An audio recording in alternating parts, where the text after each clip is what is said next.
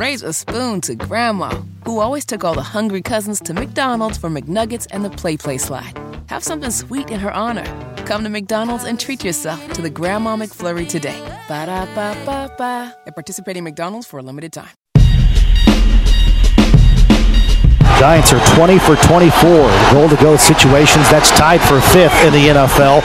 Colts by a field goal. Ball in the far hash. Third and goal from the six. Jones looking left, scanning.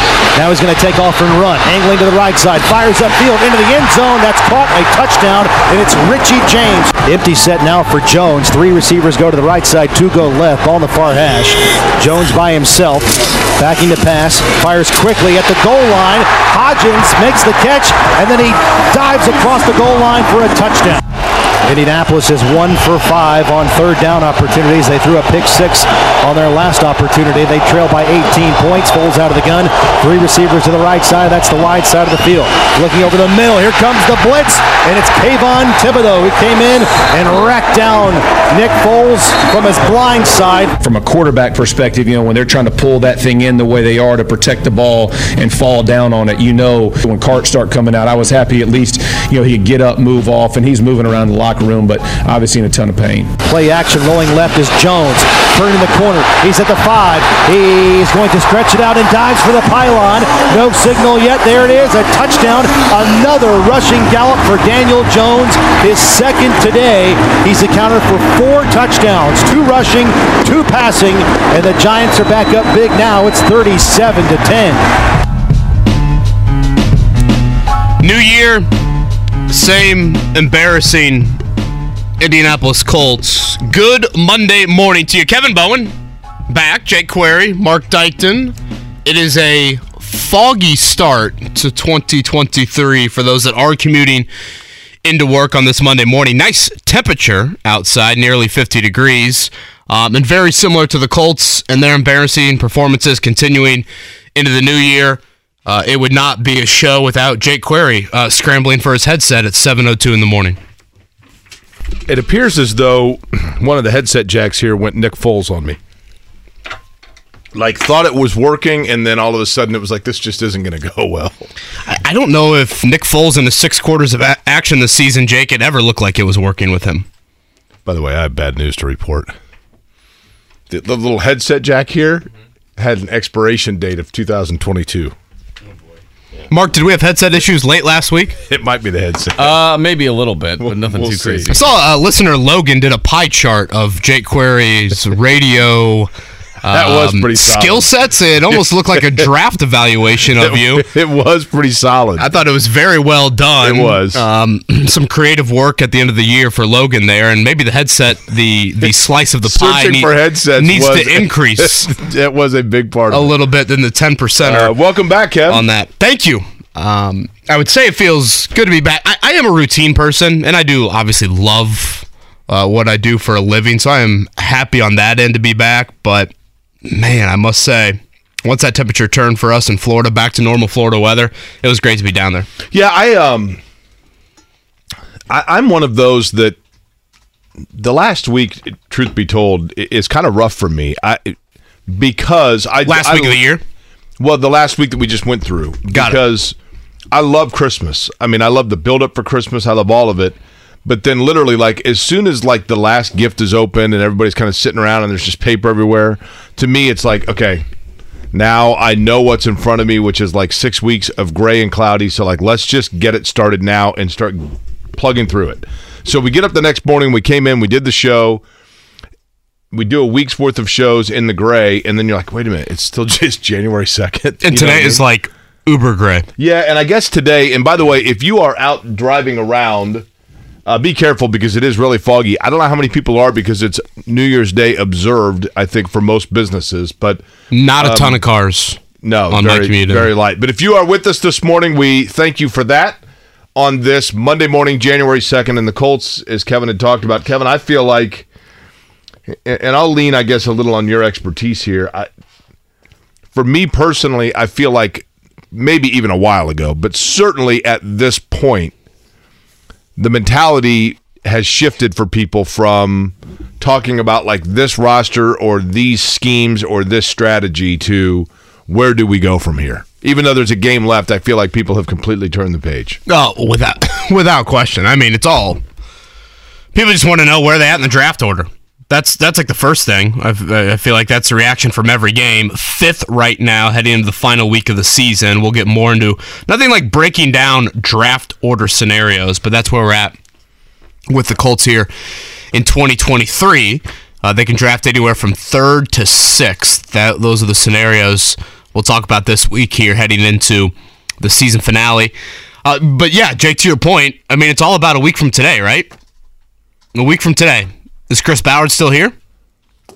Based off Jim Irsay's comments, you would say yes. Um, the Jeff Saturday situation will take several weeks to play out, and Jim Irsay, I think, needs to fully understand this. Again, I, I don't see how you can bring back either of them, frankly, uh, because the embarrassing performances continue to happen. But he's very open to bringing back both of them, certainly Ballard. But even if you are going to bring back Jeff Saturday, you need to go through the entire interview process because Jake, let's be honest, no one else wants Jeff Saturday as their head coach. You're not competing with anybody here. This is not Sean Payton, Jim Harbaugh, etc. Where, oh boy, we need to make this, you know, great recruiting pitch for him, and we need to wine and dine him and make sure that we show we have heavy interest in him. Uh, that's not that is certainly not the case with Saturday, but you know, watching yesterday, a couple things stood out. One, I think the issue is more personnel based than anything else. And I think this continued spiral into an embarrassing season is a reflection on the roster Chris Ballard has built. That's that's my first thought. Two, shouldn't this football team be playing somewhat competent or a little bit better football under Jeff Saturday if you do want him as your permanent head coach? Like they they they were not good with Frank Reich. Jake, they're absolutely horrific with Jeff Saturday. Absolutely horrific. Yesterday they lose by 28 points. The Giants entered yesterday having not won a single football game this season by more than 8 points. They had played all one score games. And then yesterday, the Colts trot out and lose by 28. Like, it is weekly embarrassment by this football team under Jeff Saturday. Kevin, I realize that we will get probably coming up in about 25 minutes or so each give a much longer version, if you will, of our thoughts or synopsis. But this is what I would be asking myself if I'm Jim Irsay. If I'm Jim Irsay, I'm watching a team yesterday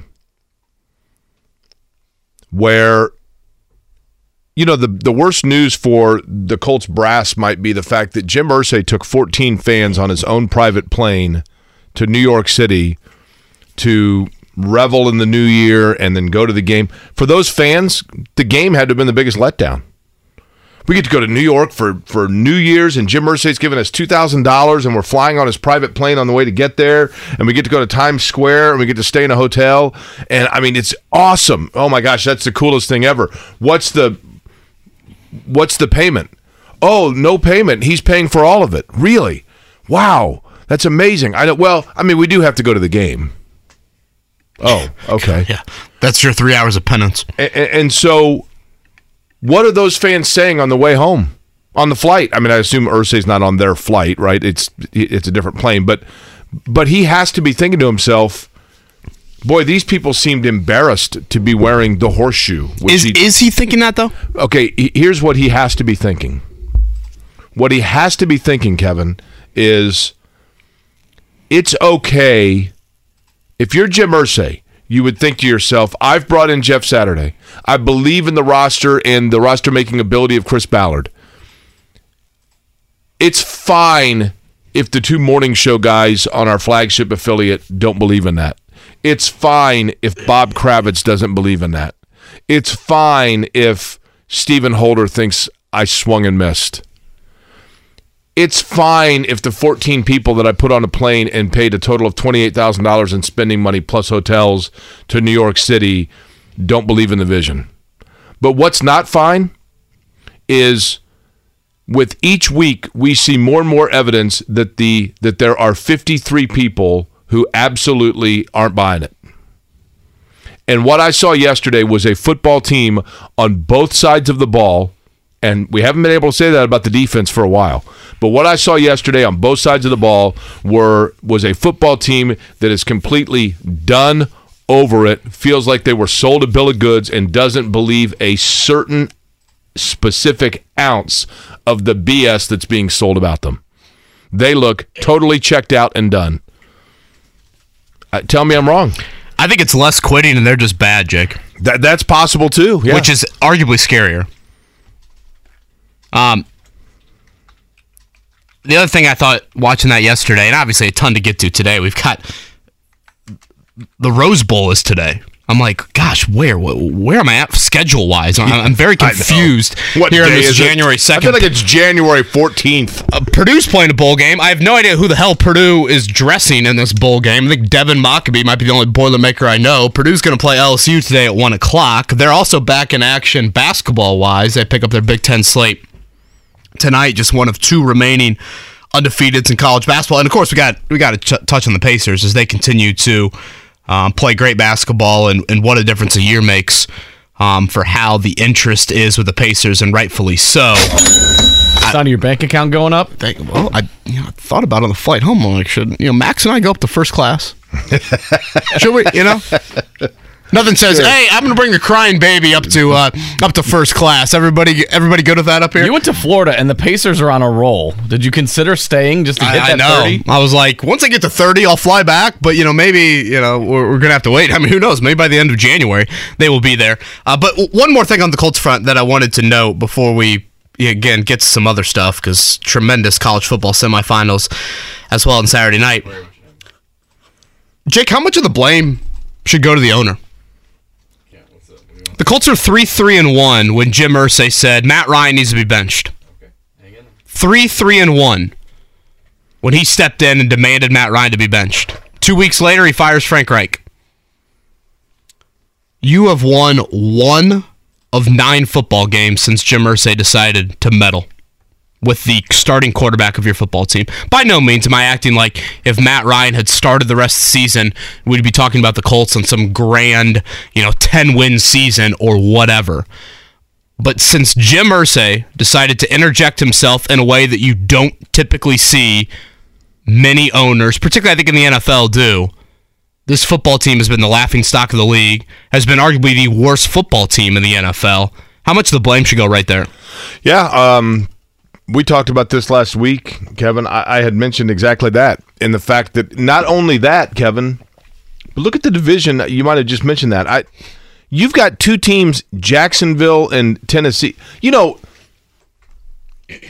quite frankly, in the AFC South, you have an AFC South championship game coming up on Sunday. By default, Saturday.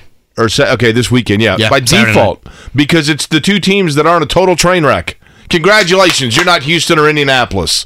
Go win yourself a division. You win the right to get blown out at home by Baltimore in the playoffs. Congratulations. So it's the first time in NFL history you will have a division winner that has had a five game losing streak or longer during a season. Nothing screams Literally. AFC South more than that, right? It, it you know they actually you know the hats they give like the hats don't say AFC South champion this year. They just say not Indy or Houston. That's what the hat says. Hey, we're not Indy or Houston, and we beat the other one. But the division was. Life is about long term vision sometimes. Why do people have a 401k? People have a 401k because they're like, you know what? I don't know what life's going to be like when I'm 75, but I know I'm probably not going to be working, so I better save money now. It's about long term vision. The Colts this year had no long term vision. None. Because what week were we in when Matt Ryan got yanked? They were 3 3 and 1, right? Mm-hmm. 17 game schedule. That means they weren't even halfway there. They hadn't even made it to halftime. It Wasn't even Halloween. And so they and they decided, you know, and boom, he makes that change. And I've said all along, he makes that change, and what happens? Was Matt Ryan playing really well? No, probably not. But you win one of those two games, you still have some footing. It it derailed their season. It threw everything into sheer and utter chaos. And that looks like a franchise.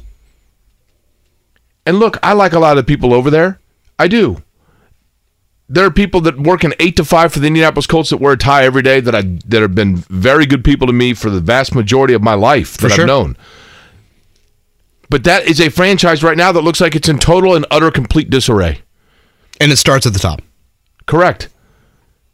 And and and I know that Jim Irsay as a person is a kind-hearted, good, philanthropic, and fun guy. And I know that, but but I feel like at times people are snowed by the Willy Wonka hat. Hey, we're. I mean, and he does fun things. Don't get me wrong and he could do as he pleases. He's the owner of the franchise. However, I do personally believe, and maybe I'm in the minority here, and maybe it's not politically correct to say, but I do personally believe that when you are the owner of a football franchise that generates 40% of all revenue in the building that you play comes back into your pocketbook for every single event that takes place in a publicly subsidized stadium, you have some obligation to the people of Indianapolis to make sure that they can absolutely be certain that you are doing everything you can to provide for them the best football product possible. And there are times where I feel like his ownership excess is more important than his ownership success. And that's bothersome. And I think he's a great, I mean, I think he's a, a, a tremendous human being. But I think that there are times, I think you could say this year that it's holding them back. He really, really, really wants to bring Chris Ballard back. He wants to bring Jeff Saturday back. My question continues to be the weekly embarrassment. And yesterday was embarrassing. I would argue yesterday was one of the m- most embarrassing moments of the season. In that, again, you have a Giants team that hadn't won a single game by more than eight all year. You lose by 28 to them. Um, does that change anything? We'll have Bob Kravitz on at 9 o'clock to talk more about that. Bob, obviously, very, very plugged into things. Uh, but that would be my one question. Again, publicly, he continues to say these things. But what happens when you continue to see the season, and I said this probably a month ago, go from the most disappointing in his ownership era to now the most embarrassing and the lowest point in his um, ownership? Um, I don't know about you guys, but the Saturday night semifinals, I like think about watching the Final Four, and you get those two games. You know, they start at six, they start at eight thirty. Both games never live up to any sort of hype. Like one of them's always a dud. Right. Hey, I think back to like Houston and Baylor a couple years ago. Baylor just smokes. I think it was here actually. Baylor just smokes Houston in one semifinal. The other one is Jalen Suggs hitting the game winner for Gonzaga and UCLA. Saturday night, both of those games lived up to it, and now we have, I guess it's what dogs and frogs for the national title a week from tonight. I like that dogs and frogs. Oh, speaking of which, hold on. Is the headset missing again? No, no, hang on. I'm not going to wear it necessarily today, but I said that Ohio State would win the national championship, right? Yeah, you've been standing on that hill. You were you were bullish on them winning every game by like thirty. And I'll admit, I mean, injuries are a part of the game, but let's be real. If their roster was even like 90% healthy offensively, they're playing against TCU. But I don't know the fight song. I've had this since my sophomore year in high school. That's an old school Georgia Bulldogs hat. That is an old school Georgia Bulldogs hat, baby. Did you rock that last year when they were here? I think I did. I have a Georgia T-shirt somewhere too, and I couldn't find it. I think actually that was their logo when Stetson Bennett was a true freshman there. But I wanted to wear it because uh, even though I said Ohio State would win it all, even though I had a tweet on January 1st of 2022 that said Ohio State will win the national title next year, book it, and I was ready to fire that bad boy off and show everybody my of my clairvoyance. But uh, I do not like Ohio State. I don't like their fans. I mean, they're fine as people. As fans are obnoxious as hell. So thank you, Georgia, for sparing us all. Great game. It also caused probably 40% of the country to not see the ball drop on New Year's Eve. How about that? Literally, I I changed over at 11:59 and 40 seconds. They were setting up for the field goal, and I I'm like, well, I, so admittedly, I woke Shannon up. I'm like, Shannon, wake up, huh? it's midnight. Oh yeah, okay. Yeah, someone synced up. The ball was literally dropping as the kick. I think, I guess missed in I- South I- Carolina. That's literally correct, right? Yeah. And, and you know my line, Kevin. You know why the game had to end right then. oh God. Talk about things I didn't miss when I was in Florida. It was the it was the Chick Fil A Bowl, and that was Sunday. They had to close the doors on the game, right? But literally, it ended right mm. at midnight. L- Literally, I flipped over and saw Georgia celebrating. I'm like, oh my gosh, he missed it. I thought about you, Mark, when I was down there for I those know. three days. You know, oh, I you, felt- you missed the candy conversation that went down a rabbit It- hole. let me tell you something, Mark. Now, now like you tell me- Halloween related. Mark, correct me if I'm wrong. I'll Gas bet you station. somebody has made mention it to you since then, right?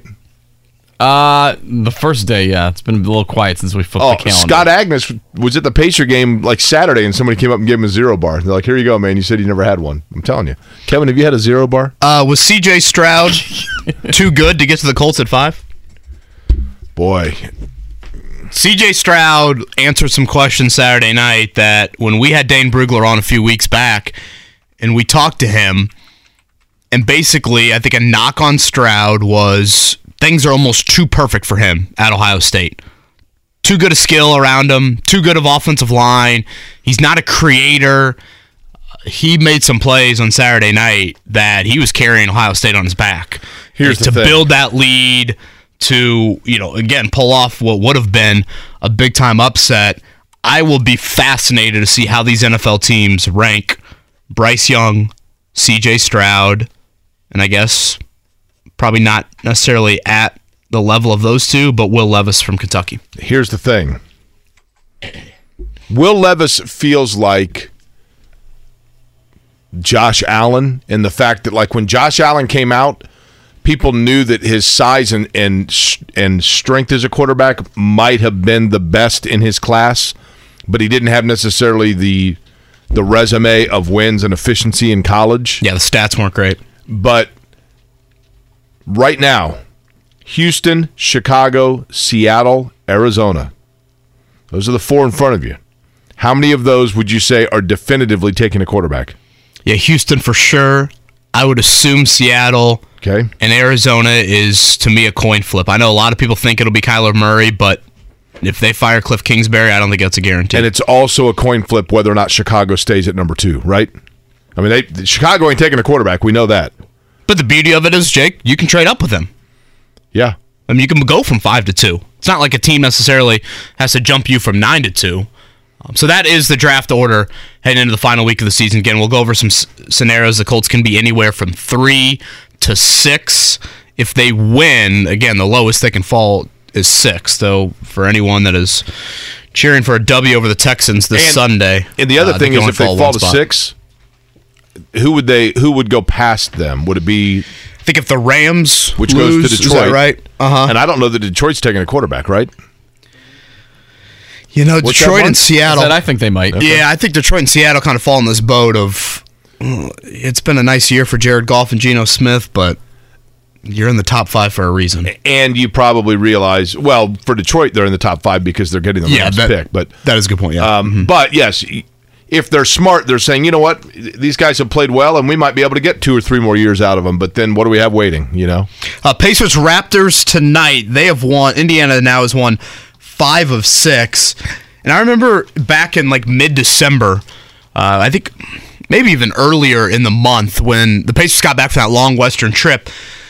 The next kind of rung on the ladder for them schedule wise was, boy, you're about to play some legit teams in the Eastern Conference. Well, they've won five of six. They've beat some very good teams within that stretch. They beat a really healthy Clippers team in that New Year's matinee over the weekend. That was Paul George, Kawhi Leonard playing in that game. Tyrese Halliburton was outstanding in the fourth quarter. The Pacers are now 20 and 17 on the year. They are favored by a couple of points tonight. So we'll chat about that. And again, Purdue, I, I keep on forgetting, Purdue's got a doubleheader today. Bowl game at 1, and then they host Rutgers at 7. boiler up, baby. We should come back with a Purdue fight song at some point today. Purdue basketball does not play a ranked team. I think actually they play one ranked team until March. Hey, they get. Let me. They got a couple of them though already in the hopper, so good for them, right? They earned that right. I bring that up, Jake, to how undefeated, how long is this going to go? The, Two on- left. the only ranked team they play between now and March, Indiana Hoosiers. Purdue and New Mexico, the two left, right? Richard Pitino leading the Lobos. That's is that right. correct? That is correct. Uh, bowl games today outside of the Citrus Bowl. Um, I do think it's a pretty cool story that with TCU in the national title game, that is a Mike Leach disciple in Sonny Dykes. Uh, you have Mississippi State uh, playing against the Fighting Illini. That is at noon. Again, Purdue and LSU, 1 o'clock. The Cotton Bowl. Any guesses to who's in the Cotton Bowl? The Cotton Bowl, I will go with. There's got to be a Southwest or a uh, an old Southwest conference, but like a Big Twelve school in there, right? Boy, I don't, I don't think this team is that, but I don't know. Maybe they were. The Cotton Bowl. Uh, are they ranked teams?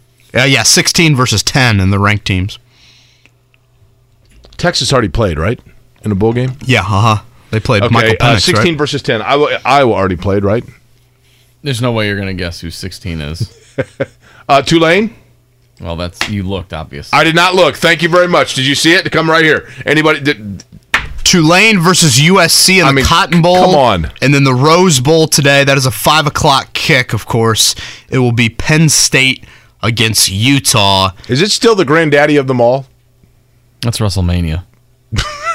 What? That's what they call it. the granddaddy of them all is the Rose Bowl. Mark, No. take your WrestleMania off the top rope. The granddaddy of them all is the Rose Bowl. At least it was. I don't know if it I was still gonna say, is. it does feel like it's lost a little bit of luster. It, totally. Penn, who are they playing? Penn State and who? Penn State and Utah. That is a five o'clock kick. Tonight is actually a great, great Monday night football game to close things out. Buffalo and Cincinnati. Uh, that has been pushed to 8:30. ESPN trying to appease their family of networks, so a little bit of a later start for Monday Night Football here tonight. I am Kevin Bowen, Jake Query, Mark Dykton, Bob Kravitz going to join us around 9 o'clock. We'll take your calls 317 239 1070. Obviously, a ton to get to here on this Monday, January 2nd. If you are working, safe travels in, as we said, visibility. A bit of an issue here. Temperature wise, feels great for January 2nd. Uh, but again, a little bit foggy here in central Indiana. Thanks for tuning in. Kevin Query, 93.5, 107.5, The Fan. The Morning Checkdown, brought to you by Ball State Basketball. Get your tickets at ballstatesports.com on 93.5 and 107.5 The Fan. So we begin with a little college basketball. Rutgers and Purdue, as Kevin had mentioned, getting things underway for the number one Boilers in terms of have they played a Big Ten game yet? I'm trying to think. Yeah, yeah, they had the two in uh, in December. The Nebraska game, the ugly one that That's they right. won out there. Yeah, then they won on the road, yep. They beat Minnesota at home. I don't know why, because you know it, I get so thrown off because of the fact that there are the non-conference games that get thrown in. So my apologies there. But uh, anyway, number one ranked Purdue, one of two unbeaten's left in college basketball. IUPUI and Wright State playing today at two o'clock. Yesterday in college basketball, it was Butler all over Georgetown. How about the Hoyas, man? That's the free 4. space game for Big East teams. Unbelievable. Five and ten overall. Butler moving to nine and six and one and three in the league. Their first win in the Big East, winning by twenty nine over Georgetown. Indiana State over Valpo 68-50, and it was Murray State over Evansville 78-61. So Purdue favored by seven and a half tonight against Rutgers on the gridiron. They play at one o'clock today. LSU. Am I seeing this right? Because I already f- thought we had the Cheez It Bowl. The Cheez It Citrus Bowl. Does Cheez It just sponsor all these bowls? Really? There's a Cheez It Bowl, right? I thought I saw Cheez It as a presenting sponsor. 15 and a half point underdog, Purdue. Austin Burton, a quarterback, a lot of opt outs. Devin Mockobee, of course, uh, will be involved. It's Brian Brohm as the interim head coach against Brian Kelly and his family. That is a one o'clock kick again on ABC. Uh, yesterday, the Colts they get smoked in the Big Apple, thirty-eight to ten. You're right, by the way. There is multiple Cheez-It Bowls. Yeah, I was like, Really? Oh, they've Oklahoma, the, Oklahoma and Florida State played in the Cheez-It Bowl. is one on the original and one's the white cheddar? I don't know. Cheez-It, Cheez-It must be rolling in the dough. Well, have you ever had the white cheddar? No. Oh, they've taken half my 401k. No, we uh, were playing a game of euchre on vacation, and I decided to dump a bowl of Cheez-Its on my sister-in-law after the win. It wasn't Duke's Mayo. No, we decided to hold off on the mayo. Okay. You got to draw the line somewhere. She actually was a good sport about it, so I greatly appreciate it. That's the reason they sponsor the bowl games. Amen, right? Um, Colts 38 to 10. They lose. That's now what? Six straight losses. I think it's eight of nine, 4 11 and 1 on the year. They've got the Texans this Sunday. I know a lot of people are really locked in on that one. A game time for that game still to be determined. Who's the broadcast team for that? It will be That's going to on be Sunday, boy. It's going to be Tirico and Collinsworth. They're flexing that game to Sunday nights. What are you talking about? they they literally just need to pick like two high school students in the area and have them broadcast the game. ESPNU. The Ocho. The time for that game will be decided tonight. Again, the uh, the NFL goes to this flex scheduling here in the final week of the season. There will be two Saturday games. That will be Kansas City and the Raiders at 4:30, and then the nightcap is the AFC South Championship game, Titans and that Jags. surprised me that that was the Saturday night game. I thought for sure that was going to be a Sunday nighter. So I think what they would like to do is probably put your favorite team, the Packers, in Sunday night, right? God. Packers suck. By the way, what's with the big hats? Oh, I I, I kind of like them. I do too. Anytime I see a person talking with a big hat, though, I just start laughing. I, I I mean, this isn't an actual fashion, right? Like people are doing it as a joke, right? Yeah, that'd be. You imagine walking on an airplane with a big hat? Yeah, I mean, th- th- there's no way that that's a real thing, right? Pacers back in action tonight. They're 20 and 17 on the year. They've won five of six. It's the Raptors in town, so it's a bunch of what six seven, six eight dudes. I feel like that's what Toronto has. Pascal Siakam's been incredible here as of late. Uh, forgot that Thaddeus Young, member of the Raptors, Really? Still in the league? still in the league. At Philly on Wednesday for Indiana, Portland on Friday, the Hornets on Sunday. Again, 20 and 17 on the year. We are just over a month away from the trade deadline. So, um, be very curious to see how the next few weeks unfold for Indiana and how that impacts things. Because again, Myles Turner, Buddy Hield, among others, continue to be very attractive, I think, to Indiana and very attractive to those around the league. All right, we'll take your phone calls we come back 317 239 1070. Again, a ton to get to here on this Monday morning. A little bit foggy in Indianapolis, so keep an eye out for that if you are commuting into work here to start 2023. Kevin and Query, 93.5, 107.5. Raise a spoon to Grandma, who always took all the hungry cousins to McDonald's for McNuggets and the Play Play Slide. Have something sweet in her honor.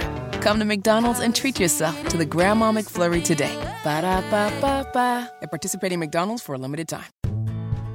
Life is so much more than a diagnosis. It's about sharing time with those you love, hanging with friends who lift you up, and experiencing all those moments that bring you joy. All hits, no skips. Learn more about Kisqali Ribociclib 200 milligrams at kisqali.com and talk to your doctor to see if Kisqali is right for you. So long live singing to the oldies, jamming out to something new, and everything in between.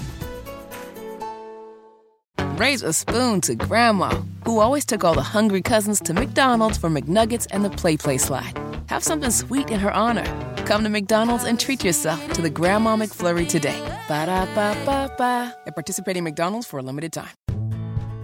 Life is so much more than a diagnosis. It's about sharing time with those you love, hanging with friends who lift you up, and experiencing all those moments that bring you joy. All hits, no skips. Learn more about Kisqali Ribociclib 200 milligrams at kisqali.com and talk to your doctor to see if Kisqali is right for you. So long live singing to the oldies, jamming out to something new, and everything in between. 22 minutes before the hour of 8 o'clock on this, the first installment of Kevin and Query of 2023. Happy New Year to all of you. Hope for a year of prosperity and good health for everybody here in 2023. Um, Kevin, this was stating the obvious, I realize. But I immediately noticed it and sent a tweet about it. That doesn't make me uh, original by any stretch because I think a lot of people, it was so obvious, I think a lot of people caught it. But much was made, rightly so, about the fact that, you know, Nick Foles gets hurt and you have the guy that hurt him, not intentionally, but that sacked him and hurt him, doing snow angels next to Nick Foles. It literally looked like they were doing snow angels in unison, except for that Nick Foles was writhing in pain with a rib injury and rolling around. That looked bad. It did. And it looked worse that somebody on the other team is doing snow angels right next to him. Yeah, Kayvon Thibodeaux, one of the And- higher draft picks last Yeah, year. like a top five pick, right? I think he was the fifth or sixth overall, if I'm not mistaken. Yeah, But mm-hmm. and and then you have the Colts offensive lineman just walking around. Okay. Later in the game, Daniel Jones rolls out. It was a late hit. He stepped out of bounds and there was a late hit. And literally like a scuffle ensues because all of the Giants go running over to have their guys back. If you're a franchise that talks about like culture, believing in one another, doing it for the shoe, that's a bad look. Because either your offensive line, where your general manager claimed that he was going to build from the inside out, is like the most soft group of prima donnas on the planet, or they just don't care about each other. Now, I don't think that's actually true, but perception becomes reality. And the perception in seeing the comparison between the way two different franchises reacted to one of their teammates being hurt, to me, spoke volumes. And I looked at it and said, that is a franchise that is absolutely done. And if the franchise is absolutely done in terms of their players on the roster, then that comes down to who was it that built it and told us that it was all about character, culture, and believing in one another? Because that ain't what I'm seeing. Uh, that play is why I was screaming for a month bench Matt Ryan. Because that could have been 17 million committed to next year if that were Matt Ryan. You're right. With Nick Foles getting hurt, um, and when you play on Sunday, uh, Sam Ehlinger needs to be the starter, and you need to go sign some quarterback to be the backup, or just don't put Matt Ryan in the game. If assuming Nick Foles, of course, is done for the season. Speaking of at the game, Brian was there. Brian, uh, are you a New York native, or what had you in attendance? No, no, Kevin. Uh, good morning, fellas. Happy New Year, man. Great to Happy talk New to you. Year. Love the show. Love the show. No, I'm a Colts season ticket holder, man, since like 2008 when the schedule came out. My wife and I are like, hey, let's go to New York. We'll catch the Colts game. Hopefully, we were in the hunt at the time, maybe thinking we're going to be in the playoff hunt. We think maybe the Giants will suck. It's obviously quite the opposite. But no, we flew out on Thursday, had a great, great stay in New York. Weather was beautiful. Everything was great except for the game was pathetic. Absolutely pathetic. Do you, do you go to road games often? Uh, yeah, actually, we uh, went to Tennessee this year. We flew down to Dallas, went to that game. Um, I'm I'm in for it, man. We were down in Jacksonville last you. year for the season-ending game. I mean, Oh. we are all about the Colts. When apathy, you talk about apathy, man. We are not that yet, for sure. Uh, already paid up for next year's season tickets. All in, man. As uh, Jim Irsay says, chips all in, man. We are all in, and we are hating life, and it sucks going to games at home. You know, rooting for a draft pick. I mean, we were just. Uh, you know, Giant fans are great. We got there at like 10 o'clock, hanging out with them, went to the stadium, just rooting really for a competitive loss is what I told all the Giants game, uh, Giants fans. And they honestly felt sorry for us. Uh, we're down 21 to 3 and we score a touchdown late, you know, or, you know, Ehlinger gets us in the end zone finally. And I stand up and kind of clap, and people are just looking at me like, "Oh man, I'm sorry, your team's terrible." But Now- we had a great time. The old, the old golf clap is never a good thing for a road fan Uh, of the NFL. Brian, had you man, been to I New York City and- before? No, I hadn't. Best city in the world, time. isn't it? It was great. Yeah. It was great. We stayed a couple blocks from Times Square and uh, went to Central Park on Friday. Did you go to degrees. Did you go was to the New Year's Eve on the? I mean, did you go to the ball drop? We were down there three three different times every day, but we we left about four o'clock. Um, that area it was raining. It was nasty. Um, I mean, just raining. It wasn't bad. The temperature was good, but no, we we uh, decided not to brave it. We watched it on TV. Actually, I was so happy my wife was ready to go back. I was like, okay, we'll watch the playoff games, which were fantastic. Yeah. Um, but uh, yeah, we were just uh, like you, Jake. We're talking earlier. Uh, flipped it just in time to see the the worst field goal kick I've ever seen, other than Vanderjagt's kick. Um, but uh, was rooting for Ohio State. But yeah, it was it was a good time, great time. Brian, happy New Year, man. Thanks for calling in. No, thank you. I appreciate it. That's um, Brian right there, and we might need to get him some therapy, Jake. If he was at the Jacksonville game last year to end it, and then had to witness that. I applaud the optimism, though. Boy, those are quite the ways to start respective years 2022, 2023. Um, I, on that note that he brought up there on the Ohio State missed field goal, were you thinking this as it was going on? It seemed like after the big CJ Stroud scramble, Ryan Day all of a sudden thought his kicker was Justin Tucker. The guy had never made a 50 yarder in his life. Yeah, I know. and all of a sudden it just went to we're going to run it. We're going to let Georgia catch their breath. Then Stroud, had, I think, had an incompletion after that. Boy, college kickers, man, they make me so nervous. I'd be trying to get to whatever, get to a 35 yard field goal. I mean, I When know we made Georgia the scored- one a little bit earlier, but that, that one wasn't the pre- prettiest looking thing. Kevin, either. when Georgia scored, I, I mean, my first thought was. So I was texting with two different Ohio State fans during the course of the, and, and I thought it was over when it was like I can't remember what the score got to, but I'm like it's over because they could. You, you just can't stop Ohio State offensively. But when Georgia came back and took the lead with like a minute to go, and they're and everybody's timeouts, jumping think, around, I'm like, have you not watched Ohio State in this game? Yeah, they had way, they had They're plenty only of time. down a point. I mean, this is. I, I don't get. I mean, I'm curious to see. I know it sounds crazy because they went to the national semifinal and went toe to toe with you know probably the best team in the land, but Ohio State fans. I think there are Ohio State fans that are ready to throw in the towel on Ryan Day. from 50 for the win and a spot in the national championship game. It's on the way. No good. He hooked it. And Georgia is going to survive. Feel bad for that kid, man. Gosh, boy, to say he hooked it was an understatement. That was I actually, the people dread heading on. You heading know off who the I- first means tee. it was actually on target. I know. you know what? Did you see the holder? The, the the place kicker had to lift up the holder. I wondered if the whole if he didn't get the laces out. I mean, I didn't I didn't go back and watch. Hmm. No, but, I, I didn't see that. but I wondered if it was a bad hold. Let's not have a Ray Finkel situation. you know, CJ Stroud, it, it- it is one game. Um, and boy, he answered. electric. You know, the thing about Stroud that I think helps him out from Saturday night, Jake, he answered questions that Bryce Young can't answer. Bryce Young's issue, and and I don't necessarily agree with this. And by the way, I think kudos to Bryce Young for playing in a meaningless bowl game and playing really, really well because it certainly um, is not the trend with high draft picks in college football. Jake Bryce Young is short. NFL scouts. There are many out there that are ripping him for that, or no, no, no, you don't draft a quarterback that's under six foot like that. He can't answer that. CJ Stroud answered the question of, I can make some plays with my legs. I can do some things off script. When things do break down around me and I'm playing an SEC type defense, I can deliver. Again, I know it's one game, but I will be very interested to see if what you saw on Saturday night pushes CJ Stroud to the top of maybe Houston's draft board and then pushes Bryce Young down. And by the way, I would be totally content with Bryce Young if I were a Colts fan. I think he's tremendous.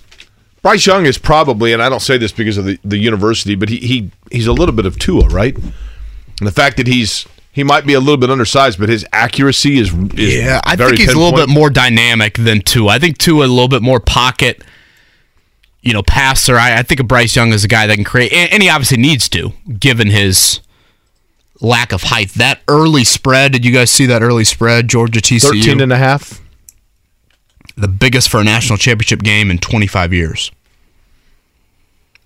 Nebraska, Tennessee. Nothing like says nothing says, "Wow, we really got to go back in time to remember when Nebraska was in the national championship game." To look at the last time you had a spread. By the way, is Miami? Don't laugh, Kevin. You ready for this question that you're going to laugh at, and probably Region Brian is going to say I didn't listen or watch something. Are the Miami Dolphins another of the teams that are going to be? And I realize they're not drafting where the Colts are, but you know, in terms of teams that could move up into the two spot, for example, or vault past where Indianapolis is for a quarterback, is Miami going to be in the quarterback market? Yeah, I, I don't think you're there with them. I mean, obviously, to his health That's what I mean. It, it, needs some massive examination in the offseason. Right. Correct me if I'm wrong. Does Miami even have their first round pick? Did they trade that for Bradley they, Chubb? No, they sacrificed it. They forfeited one. Right? They lost. I can't remember what the violation was, but they forfeited a pick. Oh, was that with Stephen Ross and the tampering stuff? And, yeah. Um, So they would have to trade up. That's what I'm saying, though. Is I mean, I'm only saying it to, to segue Right. into the conversation of does the concussion issue with Tua yeah, it's going to deserve a lot of for- examination. correct. So right now, heading into the final week of the season, with Miami's loss yesterday, you know who now controls their win and we get in? in the AFC. So the AFC and the NFC, the seventh spot is still up for grabs. Okay. In the NFC, it's Green Bay. They beat Detroit. They're in. Right, correct. And the AFC, now, does, is Detroit out? no, Detroit is still in. Okay, yeah. They would need some help. I think they would need Seattle to lose, if I'm not mistaken. In the AFC, it's the frickin' New England Patriots. We almost started the year with a vi- with a FCC violation there. And I and I say that guys more based off of. Does anyone want to watch the boring Patriots in the playoffs? No. Their defense is really good. Their offense stinks. They're so boring. Yeah. But that's where it's at. New England. Uh, do you think Harbaugh's loss means anything for his NFL thoughts? I I was under the impression Jake you would want Michigan to win it all if you want Jim Harbaugh to come to the NFL. I, I think it simply means that um, you can talk to him earlier than you would have thought. do you think he would be more inclined to listen to the NFL, or would a national title have made him more inclined to listen to the NFL in that he checked the box for his alma mater? I think the national title would have certainly probably made it a smoother exit, but I still think that if the money is right, I mean, look, if, if Jim Irsay's willing to pay Jim Harbaugh ten to twelve million a year, I don't know that that's the number, but I'm guessing because he paid Frank Reich eight, then uh, would you not look? I mean, what's he what's he getting at Michigan? I think we looked it up once, and he's Yeah, I was, thought it was like seven and a half. yeah. something like so that. I mean, uh, you know, the reality is, if Jim Harbaugh wants back into the NFL, there's not going to be a situation probably better for him than one that is, you know, a three-hour drive for, or a four-hour drive from where he's currently living and has roots, and at the same time, a place where he's familiar and has played and has been very involved. You know, he's an IndyCar owner, so he's got, he's he's tied in. You know, he's tied in with the city. He's got he's got a lot of people here. Again, Bob Kravitz can join us at nine. Uh, Bob's latest, he was pretty adamant that he thinks Denver is a better job than Indy. I, I don't know if I agree with that. If Russell Wilson's broken, aren't you screwed there? Uh, yeah, I mean, now from a And again, Denver does not have their pick. Denver from an their pick, organizational standpoint, fan base, etc. Maybe but I think it's a lot more than that. They're not in good cap situation, and Denver's pick goes to Seattle. So they don't have that top five pick, even if you wanted to walk in there and say, "Hey, I'm going to blow this up," and Russell Wilson is Yeah, not. the Russell Wilson thing is just completely blown up on them.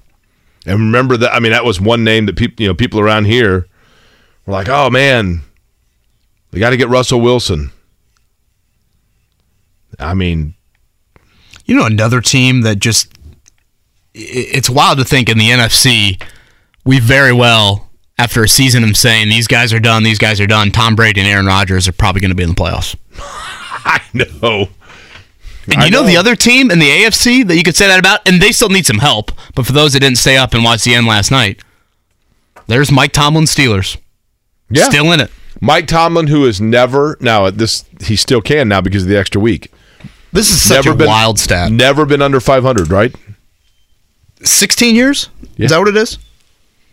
And they may go nine and eight, man. And Carson Wentz is Carson Wentz. How about Ron Rivera not knowing that they could be eliminated from the playoffs after the game, and then they were eliminated like three hours later? What I don't get is why they went to him in the first place when Heinicke basically saved Yeah, their season. I'm I don't you, Mark. understand that at all. I'm with you, Mark. Yeah, I know it was last Thursday night, but boy, I'm enjoying watching T.Y. Hilton play football. T.Y. Hilton has played 34 snaps for the Dallas Cowboys. That's about a half a game. He's got five catches for 102 yards and a half a game of work. You know, when it comes to the wideouts, Mark, Yeah. it's a new year, but some things never change. And the fact that if you're driving in be careful on the audio And- on the audio button here. and you're driving into work and Mm-hmm. you want to hear what Kevin Bowen has to say about the Colts, and you think to yourself, I heard it in 21, I heard it in 22. Nope. Here we are, first day of 23, and what happens? No. And what happens? No. Mark? No. I don't think I should play it. We can't play it. Should play we that. retire it? Be careful on the audio button I there. know. I'm trying to be careful. It's okay. Don't want to offend anybody. definitely made me think. No. And I mean, Bowen, every time I freaking read or listen to Bowen, it's like a constant freaking barrage of, of, of uh, wideouts. What, one thing we get into later in the week, Ballard related, Jake. I think one of the biggest misnomers or really Ballard excuses that couldn't be further from the truth is the Colts have not been in a position to draft a franchise quarterback in the last three or four years. I think that's such a lazy excuse. Totally agree. In the carrying of the Ballard camp. And again, we can get into that a little bit later. All right, 8 o'clock hour coming up on Kevin and Query. I feel like the fog has grown. It's not Wow, gotten it's- be- it's not gotten better, that's for sure. It's Yeah, gotten yeah, it's way something, worse. Like the Salesforce Tower, I, I don't even know if I can see it. Now, when do the lights come down? Uh, Mid February, probably. Is that I the asked groundhog? same thing. I think it'll be up after. It, it always. I feel like it always just depends on the weather, but yeah, I push past. the. Isn't it supposed to be like 60 today? Oh, it's supposed to be. We're not going below 45 for like the next 10 days.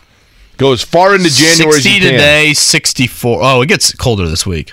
Yeah, I was gonna say I saw. I thought like We're, high forties. we're- yeah, we're in the we're in the 30s Thursday, Friday, Yeah. Saturday. It looks like.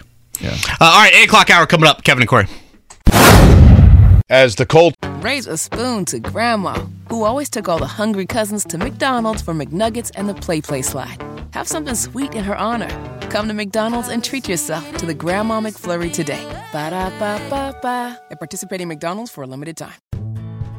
Life is so much more than a diagnosis. It's about sharing time with those you love, hanging with friends who lift you up, and experiencing all those moments that bring you joy. All hits, no skips. Learn more about Kisqali Ribociclib 200 milligrams at kisqali.com and talk to your doctor to see if Kisqali is right for you. So long live singing to the oldies, jamming out to something new, and everything in between. Kevin, I think you said earlier they started 23 uh, the same way they ended 22, right? New Year, same result. Lifeless, flat, embarrassing, embarrassing, and looked like they wanted to be anywhere but there. I guess good news, no national television yesterday, right? If we're looking for positives. and I believe the out of market audience, you got pulled from Colts Giants there uh, in the three o'clock hour. Um, yeah, again, embarrassing. Said it earlier. It's I get the Giants are a playoff team. They're not that good. They haven't won a game by more than eight points all season long until facing the Colts. They beat them by 28. You can look really based off, certainly over the last month, you can point to just weekly historic, embarrassing losses, however you want to define them. And I bring that up quite often because that is my question. Jim Irsay, publicly and privately, wants to bring back Chris Ballard, and I think he would like to bring back Jeff Saturday. But does the continued embarrassment change things? And you know what the next level would be, Jake? I know no one really cares. The next level would be losing to the Houston Texans in your own building on Sunday. That would be another level in Irsay's eyes. And when Bob Kravitz joins us in an hour, that's something I want to throw at him because that to me is the only thing it's going to take. These continued embarrassing performances uh, from him not running it back. The other question I was Is it the worst thing in the world though if they lose to the Texans? Based off lo- what? From a bigger picture standpoint, like Texans would possibly move out of the first pick overall. The Colts, depending on what the Cardinals and Seahawks do, would move up. Yeah, I mean it would be great from a draft. I don't think it's the worst thing in the world if they lost No. to the Texans on Sunday. Yeah, if, from a draft order standpoint, it'd be great. And again, if you think that loss to the Texans could impact Chris Ballard and or Jeff Saturday coming back in 2023, that might be more rooting interest um, that you have there. One just thought I have because I I do want to get to the Pacers, Jake. Do you think Chris Ballard and or Jeff Saturday have any clout with Jim Irsay like this? Do you think either of them could walk up to Jim Irsay here, uh, I don't know, maybe a week from today, season's over, and say, Jim, you want me back? I'll come back, but only if the other guy's not here. Chris Ballard says that about Jeff Saturday, and or Jeff Saturday says that about Chris Ballard. Either guy have that clout. I think Saturday might. And I think Saturday would win that battle if that was the way it was. Um, Irsay's been more public about Ballard than he has Saturday. Does that matter at all to you? No. Here's the thing. We are on Monument Circle. We are in a studio six floors up that faces to the northeast Kevin, I'd like for you to look out the window and describe for me what you see just north of the Meridian and Monument Circle intersection. Yeah, it looks like Woodstock. Can you see Just lit up, just smoke everywhere.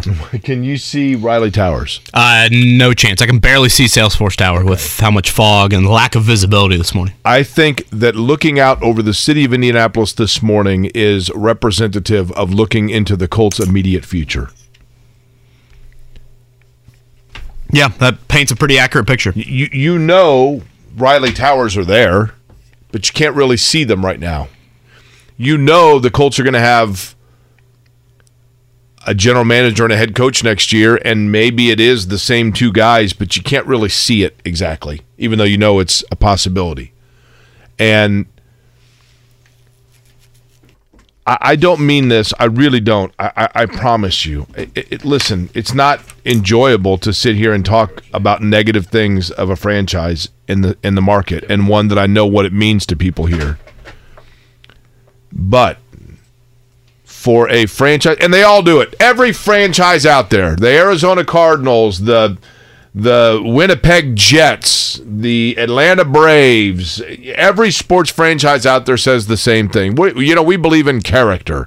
We, we, we, there are guys that we had on our board that we took off because they weren't, they just weren't feather guys. They weren't, they didn't have the, you know, they weren't jet guys, you know, whatever, right? Every franchise says it. The Colts preach it as much as anybody, and that's cool. That's fine. And I think for a large part, you know, those are all good guys, seemingly in that locker room. We don't know them, but they seem like good guys. But yesterday, they looked like a group of players that had no heart, no desire, no interest, and didn't care about each other. I know Nick Foles is a new, he's the new kid in in the classroom, but still, he's laying on the ground, writhing around. The guy that knocked him out's doing snow angels, and Quenton Nelson is just happy to be upright and happy that Dexter Lawrence didn't absolutely kick his ass on the play. So he didn't have time to stop and check on his teammate. Why should you? Except for that when Daniel Jones gets pushed out of bounds on a late hit, the Giants are ready to fight people over it because the Giants are a team that have heart and character. And I don't know if they promise those kinds of things, but the Indianapolis Colts looked lifeless, listless, and totally disinterested. 100%. And that comes down to if you look at it, okay, then who is the person that judged how they were all going to work together and who is the person that pieced it together? And that's what I would be asking myself if I'm Jim Irsay. Speaking of Daniel Jones, I think for those of you that stayed up and watched Sunday Night Football, the play of the game by Kenny Pickett, they're late to extend, find Najee Harris for a touchdown. Some of the plays that Daniel Jones made yesterday, you don't classify Daniel Jones and or Kenny Pickett in the, you know, incredibly, you know, dual threat, whatever. They're not in the Lamar Jackson category, but it is further evidence, a further reminder that when the Colts select their next quarterback, assuming that comes in April, you got to have some mobile element. By no means am I saying does this guy need to run 4 3 in the 40 yard dash and be just make you miss in the open field, but just the ability to extend, keep plays alive. How many times did Daniel Jones just get outside of the Boy, he- pocket and scramble for seven or eight? I know. And you know, I don't watch enough Giants football to know if he's a guy that has been because you know there was a lot of promise about him, right? Right. And he can do that, Jay. Like, I mean, th- th- that was not some anomaly. I mean, maybe Right. it was to the extent of how many rushing yards he had yesterday. But it, it- and the good news is, college football now is producing almost exclusively those types of quarterbacks. Um, but the Colts just they continue to have the statues back there, and it hurts your offense so so much. Uh, Mark, you said David's been hanging on for a bit. Uh, let's get to David here. David, happy New Year, man. Happy New Year, guys. Good morning. Hey, I got a question. Is Jim Ballard just hanging on? Uh, no, I'm sorry. Is uh, is um, Chris Ballard. Jim Irsay, Jim Irsay just hanging on Chris Ballard for right now to to um, cause you, cause um, I, I don't know, cause there ain't really nobody else out there right now. You know what I mean? I think the public comments, though, David. It, it, I think you go one of one of two ways with those, Jake. And I asked Jim Irsay in that press conference. Uh, I guess we're going on about two months ago. I asked him, "Will Chris Ballard be a part of this organization in 2023, leading the head coaching search?" Or I forget my exact verbiage with it. And in that moment, Jake, as the owner of a franchise, you can go one of two ways. You can sit here and say, we're in a time where we're evaluating everybody within our organization, and that's a question that I'll continue to evaluate these final two months, and we'll get to at the end of the year.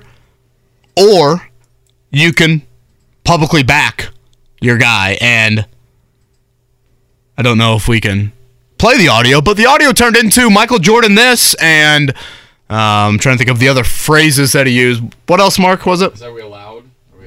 Are we allowed? Yeah, the, Michael Jordan's had you know X amount of losses in his career and this and that. He decided to go full on backing. He did it a couple weeks ago, and again, these are Jim Irsay's words. Things can change. Um, they typically have The with guy's him. a winner. But if you think about what he said and how he's acted with Ballard since day one, he called him the greatest GM hire of the 21st century. I tend to think, unless the embarrassing performances have got to be too many, that he'll be back. I'm going to read you a text here, Kev, and you tell me how you think this would be received by Jim Irsay or Chris Ballard. Jake, uh, can we please start talking some Pacers to cleanse the palate of Yeah, cleanse we- the yeah, palate we of all the should- Colts we- talk? Yeah, we should we should move to Pacers. No, I, I didn't mean it that way. I'm just saying whether people. I feel like the Colts and the Pacers play nice with each other, but they're always looking to see what the other one's doing. Oh, without question. And it has to drive the Colts bonkers that the franchises, in terms of the temperate that the fan base in this town has for each team, they are in two different directions. Well, Jake, let's think back 365 days ago. Don't know if you were there, but I remember vividly the New Year's afternoon game, Pacers Bulls last year. DeMar DeRozan hits the crazy game winner. Yep. To beat the Pacers. And didn't Chad Buchanan tell us he I felt like gonna that say, was when we had Chad Buchanan on at the Pacers golf outing, you know, back in September, he said that was kind of the nail in the coffin of saying, all right, we have got to blow this up. And the Pacers decided on that day, they had a fan base, I would say, that had a lot of apathy involved in it. The attendance numbers would indicate it. And all of a sudden, in one year, they've gone from that to I can't I would stop in the airport. I can't tell you how many people come up to me, Jake, and one of the first things they say is, How fun are the Pacers to watch? Yeah. One of the first things they say to me right now is exactly that. The Pacers have gone from a fan base that has a ton of apathy to legit real hope. This is not tanking hope. Like like right now the Houston Texans fan base, they have tanking hope. They're like, "Hey, you know, we're in line for this number 1 pick. That's our hope." The Pacers have turned it into no, no, no. We actually can put names to the hope. It's not draft pick hope. It's Halliburton, Mathurin. We'll see about the other pieces around them. Maybe you do keep a Hield or a Turner. You know, Andrew Nembhard and moments from an Aaron Nesmith and, and, and these sorts of guys. The Pacers have created legit, legit hope. And it is remarkable what this franchise has done in 12 months. I been I think I've been pretty critical of the Kevin Pritchard drafting leading into this year. He has done an outstanding job in maneuvering this rebuild here over the last 12 months. Chad Buchanan, Kelly Krauskopf, everybody else over there that has been involved with it, and Rick Carlisle for a team that again had a lot of late game issues last season. Um, they have had some big time moments late, and they're sitting here at 20, and- 20 and 17. And right now, if you're the Indianapolis Colts, you would dream for in 12 months to go from your current state with your fan base to where the Pacers are sitting at right now entering the new year. You know the thing that's really I think encouraging about the Pacers, Kevin, is that they have of these young players, each has taken kind of turns showing their stretch or their moment. Started out the year with Benedict Mathurin. I mean, you're like, oh my gosh, you know, as you know, you were ordering bronze online, right? Yes, uh huh. hmm By the way, the logistics with just shipping things these days is kind of hurting that. But Mathurin has played better as of late. He has. Um, but I, clearly, Benedict Mathurin has shown that he is going to be a staple piece, right? Tyrese Halliburton, we know, and he has really elevated his game this year. But then at different periods, now, my guy, Isaiah Jackson, has kind of fallen out of rotation. But Andrew Nembhard had the stretch on the West Coast road trip where you realized, okay, when, when his number is called, he can deliver. Now, you know, Jalen Smith showed it last year at the end of the year. When his when, when you're relying on him to do some things, he can do it for you. Nesmith has had a really and, nice and now month. it's Aaron Nesmith, right? It- it- it's his turn in the rotation now that he's healthy of showing things because I think they love Aaron Nesmith's defensive ability, but he's starting to put together some offensive spurts as well. Where you're like, okay, I, you know, he's a guy that you can rely on him a little bit. Every point that you get out of Aaron Nesmith is a bonus because he's there primarily for his wing defense and. Kevin, they they have arrived early. I mean, that's the reality. I think that the Pacers were thinking, okay, this year is all about setting ourselves up for one more push in the lottery. I, I don't know that I, they might have punted on that theory already. Currently sixth in the East. Again, the NBA trade deadline coming up in a little over a month, so this will be a critical stretch for every team in the NBA. But throw the Pacers in there as well, and exactly what they decide to do. I, Rick Carlisle had a really interesting comment over the weekend, Jake, and I forget if this was after the Clippers game, which was another great win. Again, Indiana, it's not like they're beating the bottom feeders here as of late. They're beating you know wins in Boston, in Miami, over the Clippers, um, healthy Clippers team. Carlisle said that Tyrese Halliburton craves being the franchise point guard. And I think you watch his play on the court and you watch how he's evolved as a player and you just see it. Like, I think being a point guard in the NBA, being a scoring point guard in the NBA would be a really difficult job. You got a lot of mouths to feed. You got a lot of egos to keep in check. You want to keep others involved, but you also realize, and I think Halliburton realizes it, the Pacers need him to score. I mean, you want to talk about most valuable players and just that acronym MVP, most valuable player to a team. I'd argue Halliburton's right up there with anybody Oh, else in the league yeah. in what he means to his team. And for a guy that is that young, has not led an NBA franchise, I mean, he definitely didn't do it in, in Sacramento. He's been doing it for less than a year, Jake, and he has just this incredible grasp of knowing when to pass, knowing when to score, vice versa. Again, making sure those around him like get quality shots. And then when the Pacers needed the most on Saturday afternoon against a really good defensive team in the Clippers, Halliburton has 18 points in the fourth quarter against Paul George and Kawhi Leonard. Uh, Pacers again in action tonight, taking on Toronto. That's at seven o'clock at the Fieldhouse. Then they go kind of odd here. They go to Philly for a game on the road on Wednesday. Then come right back for two in a row: Portland and Charlotte at home. So twenty and seventeen, they're ten away. Don't just okay, all right. Yeah, I know. If they I mean, get- I, I don't believe in jinxes, but I feel like you've been trying to jinx it for a while now. can you imagine if they get three of these next four? That's not. There, there's a They're lot of games left. Twenty-three. They got set. I mean, it is a given, right? Just can't have Halliburton get hurt. It is a given. Have Halliburton get hurt. Um, just a reminder again: Purdue bowl action today, one o'clock. That is the Cheez It. I know. I thought we already had a Cheez It Bowl. We did. It's, it's the Cheez It Citrus Bowl. Is there a citrus flavor to Cheez Its that I didn't know about here? Packed with vitamin C. The cheese it has. They, they've got the original, which is what like is that a nacho flavor? I don't know. Cheddar. I guess the not- original. Yeah, I was going to say cheddar. Yeah, yeah. Cheddar's probably a better way to describe it. And then, but the white cheddar, the white cheddar Cheez-Its, man, forget about it. Oh, is that, is that your go-to? I, I like the Parmesan. Zero off switch. Parmesans are good too. Yep. Who the hell is playing for Purdue today in this bowl game? Uh, that's a good question. I mean, to be a 15 and a half point underdog, you know you've had a lot Did of you opt-outs. see that? Like in what was the deal in New Jersey? The sports books were you, you can't. Uh, Drew Brees was involved as a spokesperson Yeah. for one of the sports books, and now that he's working with the university, Didn't they take the game off the board? they took the game off. Yeah. Can you imagine if Drew Brees was like involved in some crazy scheme like that? That's why he's joined the Purdue coaching staff for this game. For this game, how wild of a story would that be? I I don't know if you felt this way about watching Clemson, and I, I felt it a little bit about watching Notre Dame in the bowl game, and Notre Dame won a bowl game, and it was exciting, it was great, and for a Notre Dame fan, that doesn't happen very often. But I just think the the the bowl season is still so awkward with all the opt outs. Well, I, that's okay. Like Purdue has got six or seven notable guys that will not play in this game. So Clemson, Clemson and Tennessee, Jason Hammer and I had a wager, by the way. Uh, before the game, I texted him and said, "Send me your T-shirt size and your address." And Clemson just I- missed another field goal. I gave him mine, and that's the weird thing is that the one player for Clemson that played all year that did not opt out was their kicker, who's been one of their most consistent guys all year. That's been one of their strong suits.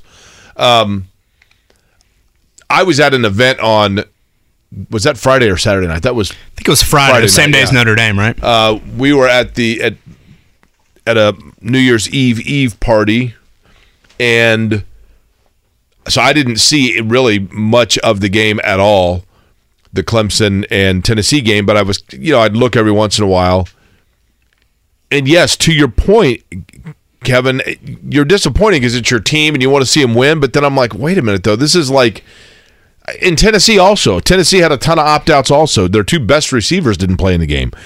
Clemson had like five of their best defenders didn't play in the game. Their their quarterback transferred for crying out loud. I mean, it's just like what what are we doing here? And it's the Orange Bowl, right? I mean, that's a big bowl game. Kudos to Tennessee though, and Jason Hammer's t-shirts on the way. I bought it like 30 minutes after the game. I swear the fog has grown. It's unbelievable. I was looking out. You probably saw me. I- I can't see. Have you seen the movie Blow? Yes. There's a scene in Blow where they, they're trying the product, and the one guy says, "I, I, I can't feel my face." Like, like outside, slowly but surely, I'm like, I, I, I can't see. What what's the church that's down there? Well, you can't see the Columbia Club at all. Yeah, the Salesforce Tower or whatever you. And yeah. again, we are on the southwest, basically spoke of Monument Circle, and you really can't even see Meridian Street on the north side. Again, visibility wise, if you're commuting in on this Monday morning, um, safe travels on that front. Temperature wise, looks to be great today, but um, visibility definitely going to be an issue. All right, let's uh, hit a morning check down for Bob Kravitz joins us around nine. The Morning Checkdown, brought to you by Ball State Basketball. Get your tickets at ballstatesports.com on 93.5 and 107.5 The Fan. Let's stick with the Boilers. Again, football at 1 o'clock, 7 o'clock from Mackey Arena. They host Rutgers. Jake, uh, Rutgers bothered Indiana earlier this year with some double teams towards Trayce Jackson Davis. Any chance they do the same thing with Zach Edey? They'll try, you would think, right? Uh, bother, I don't know. The, the, the difference being that Purdue can handle it a little better. Correct. Purdue has other players around that, that can kind of elevate, I think, a little bit. Uh, Rutgers with a three game win streak coming in. At Ohio State Thursday? Is that is that the first loss? They're one of two unbeatens left. New Mexico, the other. Um, If you look at the schedule, I think that's the game to watch right now. I get I get it's. Big Ten play. You can lose pretty much any game, but By the way, this is super cool. They're playing Penn State and the Palestra in Philadelphia. Have you been to the Palestra? Purdue is? Uh huh. Really? That's awesome. That's Um, Sunday. No, but I I, I love seeing games there. aw- it is beautiful. It is awesome.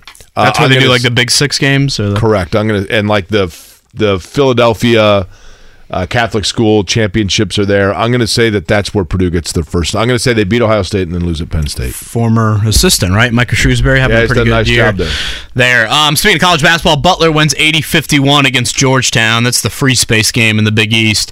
Uh, career high, right, for um, God, what, was his last name? Jaden Thomas? No, it's not Jaden Thomas. 24 points for Butler, the Perry Meridian product. Uh, had a career high there. So Butler gets their first Big East win of the season. They got DePaul coming up later this week. Uh, NBA last night, Memphis over Sacramento, 118 108. It was Washington over Milwaukee, 118 95, and Denver over Boston, 123 111. As we talked about with the Pacers at home tonight, Toronto Raptors at the Fieldhouse, 7 o'clock tip at Gainbridge Fieldhouse and on the road to take on Philly Wednesday. Jaden Taylor is what I meant to say with Butler there again, a career high. All right, week 17 in the NFL. What stood out to you guys? Um, Boy, Green, Bucks- Green Bay playing their way. I was gonna say Green Bay now is win and get in. Packers suck. Uh, Tom Brady, 14th straight year in the playoffs. The Bucks beat the Panthers. They win the NFC South. Uh, the Steelers are still alive. The Patriots, if they win, they get into the playoffs here uh, coming up. And then tonight, it's a great game. Buffalo and Cincinnati, two teams I think still involved for the number one seed. Um, so that is a great Monday night football game from Cincinnati. I'll be Brady threw for 432. Did he really? and three touchdowns. Mike Evans had what? Half of that? and he had a touchdown run. Mike Evans had 207, so yeah, close to that. How about the Eagles just kind of not being able to salt away that number one seed and the 49ers just still doing it? I don't know how they're doing it with, with Brock Purdy, but Did you guys see my um, Super Bowl pick got eliminated? yep. The Raiders Surprising become that they went with Jarrett Stidham. I thought that would have worked out. Well, they had a double digit lead. The Raiders become the first team in NFL history to blow five second half double digit leads in a season. But not the first team in NFL history to be picked by Kevin Bowen to go to the Super Bowl and then flame out, probably. Right? Still got the Cowboys lurking here. Uh, four new playoff teams this year. Can you guys Settle name down them? just a little bit. Four new playoff teams. Uh huh. So it's the 33rd straight year the NFL will have four new playoff teams from the previous and season. by by new playoff, you mean Teams that not- weren't in it last year. Correct? Okay. See, the years start to run together for me. Uh, the Chargers were not in it last year, were they? Chargers, No. correct? They'd be one Yeah, of the four. 'cause It's Justin Herbert's first uh, visit That's to right. the postseason. Uh, the Giants. oh, the Jaguars or well, no, wait a minute. These Titans good together. Chargers Yeah, and the Titans- Giants. That's two of the four. Okay. Obviously, the Jaguars would be. Are we not counting them if they We're were to not win? counting the Jags. Okay, so of those that are already in, Vikings. Vikings would be number three, and the fourth and final. I'm sitting here looking at it. I think this is the hardest one. I, I is Seattle in? Seattle's not in. They, they still could. They're in play, though, right? in. Um, the final would be the Baltimore Ravens. Did not make it last year. Really? By the See, way, I feel like I just think that they have Lamar Jackson and they're in it every Didn't he get hurt late last year? Maybe. I mean, I know he's hurt. yeah. By the right way, now. Region Brian in the shocker of the century here to start out the new year uh, says, "Wait a minute, a New Year's Eve Eve party sounds like you're running out of excuses now." My apologies, Brian, that I missed the coveted, much talked about, and anticipated for for analysis Orange Bowl between Tennessee and Clemson, so that I could go to Bob and Becky Cavoyan's annual holiday New Year's Eve Eve party, which is without question the highlight social event of the year. So New Year, same embarrassing Colts, same region. Brian, I guess we would that's right. indicate that here. That's right. In the new. Raise a spoon to Grandma, who always took all the hungry cousins to McDonald's for McNuggets and the Play Play Slide. Have something sweet in her honor. Come to McDonald's and treat yourself to the Grandma McFlurry today. Ba da ba ba ba. At participating McDonald's for a limited time. Life is so much more than a diagnosis. It's about sharing time with those you love, hanging with friends who lift you up, and experiencing all those moments that bring you joy. All hits, no skips. Learn more about Kisqali Ribociclib 200 milligrams at kisqali.com and talk to your doctor to see if Kisqali is right for you. So long live singing to the oldies, jamming out to something new, and everything in between. Here, Bob Kravitz joins us at the top of the hour. Kevin and Query. Week from tonight, it'll be the Dogs and the Frogs. Don't we have uh, a horn frog sound effect? I mean, why? I was going to say, put Mark Dykton up to a it- challenge with an animal, and he'll it- find it in 12 seconds. Was it Gary, the caller that went to TCU? Gary Patterson? No, well, yeah. What was the name of the the gentleman that called in? Remember, we had a caller that was a graduate of TCU, or maybe his daughter went to TCU. Yeah. That's the- No, no way. That's, That's not just a that's not the regular horn frog. frog I know. It says horn frog mating call. well, Oh, jeez, Mark. okay. What? Quite the way to start 2023. Come on. Uh, horn frog should be able to find love too. That so that was the horny frog. okay. you just criticized me. I'm just saying. In my opinion, that sucked. Come on now. It, it is, you know, that was kind of my first real glimpse at TCU. Their ability to answer every time it looked like Michigan. Can you imagine how many people probably live bet Michigan throughout that game? Uh, oh yeah, Michigan's going to come back in this one, and yet TCU had an answer every single time. We, we went to dinner, and there was a, a guy wearing a Michigan like a Michigan ugly sweater. It was you know I mean Yeah, just Ugly Christmas M. sweater, but yeah, in Michigan and it was all Michigan stuff. And when we sat down, it was Michigan was I mean, TCU was really in control. And then right when we sat down is when Michigan had those back to back scores that put them right within striking distance. And you're right, Kevin. I mean TCU just every time after that, like TCU kind of staved that. got the long touchdown reception, and then you know just held on. And I, just felt bad for this guy because I was thinking, there's nothing. I, there are a few things. You know, sports can just create such an emotional high and a roller coaster ride anyway. And, and then this poor guy is going through those emotions and then realizing that he's wearing a, an ugly sweater. And like everybody in the bar can see him and is like, you know, Tough look. yeah, I, I'm sure he thought, as did a lot of people, that that was going to be, you know, kind of a walk for Michigan. Um, but give credit to TCU, man. And I'll tell you what, at the quarterbacking play, they get some gutsy play, right? Yeah, Ma- Max Duggan. That's a good way to describe him. Um, and I loved how composed him and Sonny Dykes were post game. I mean, it wasn't like this. This is the greatest win in program history, and you know we're gonna have this incredible hangover leading into a week from tonight. I guess it is now. LSU seem or TCU, excuse me, seem very just kind of business like with that. I know a lot of people were bringing up the uh, targeting penalty on the final play of the game the play was such a wild play. I thought for a second if they're going to call targeting, and I get that not all penalties are reviewable, but where was the penalty for the illegal forward pass?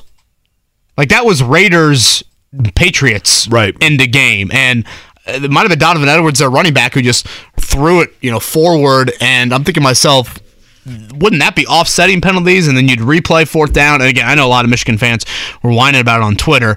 Uh, my issue would be don't give up 51 points. How about Quentin Johnston, the wide receiver from TCU? I, I mean, he's been mocked to the Colts a couple times in the top 10. I mean, if they, I don't know if you take him top like four or five, but he's pretty special, man. He's a big target. What what he run? What they say he runs a four four forty. He has kind of a, a, a DK Metcalf type feel about him, just like a physical specimen that you're like, man.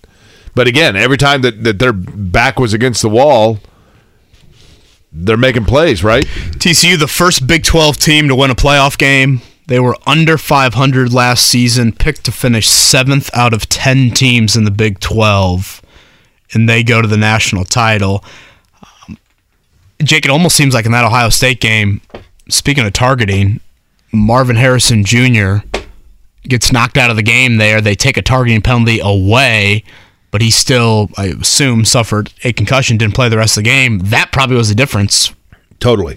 For Ohio State. Totally. And, and I mean, listen, Ohio State fans certainly can make an argument about they've had unfortunately a couple of years where they've been right on the cusp of winning probably a national championship and an injury to somebody hurt them. You know, J.K. Dobbins obviously with with Harrison Jr. and for those that texted or tweeted it during the course of that game and I understand the connection to the Colts Marvin Harrison Jr. is not eligible for the draft until next year. So you can stop with the they need to just draft Marvin Harrison Jr. right now. And he's very good at football. He's very good.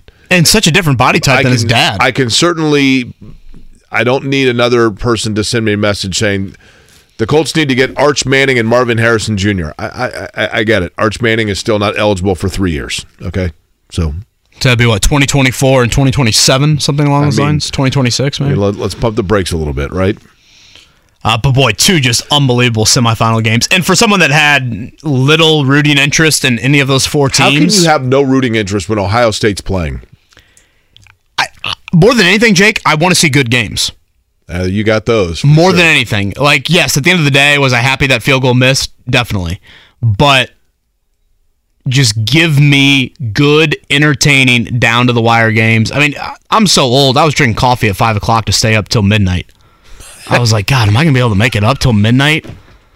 Luckily, I did. Can we discuss because we have not yet, and I know that you know yesterday's Colts game was ugly. It was embarrassing. It was deflating. It was all of those things. But can we discuss just because Kevin? I, I understand, and it's a fair point that there were many plays or times this year where it was unfair to judge or assess or grade Quenton Nelson's play because of the fact that he may have at times been looking he, he may have been put in position where because of uncertainty at the left tackle position he was having to all of a sudden you know, his periphery, he's seeing more heat coming than what he's anticipating, or he's having to help out on the left side more than he should, as opposed to straightforward. I, I get all those things. I get that the offensive line is like a chain link fence. Everything has to be connected with one another for it to completely work.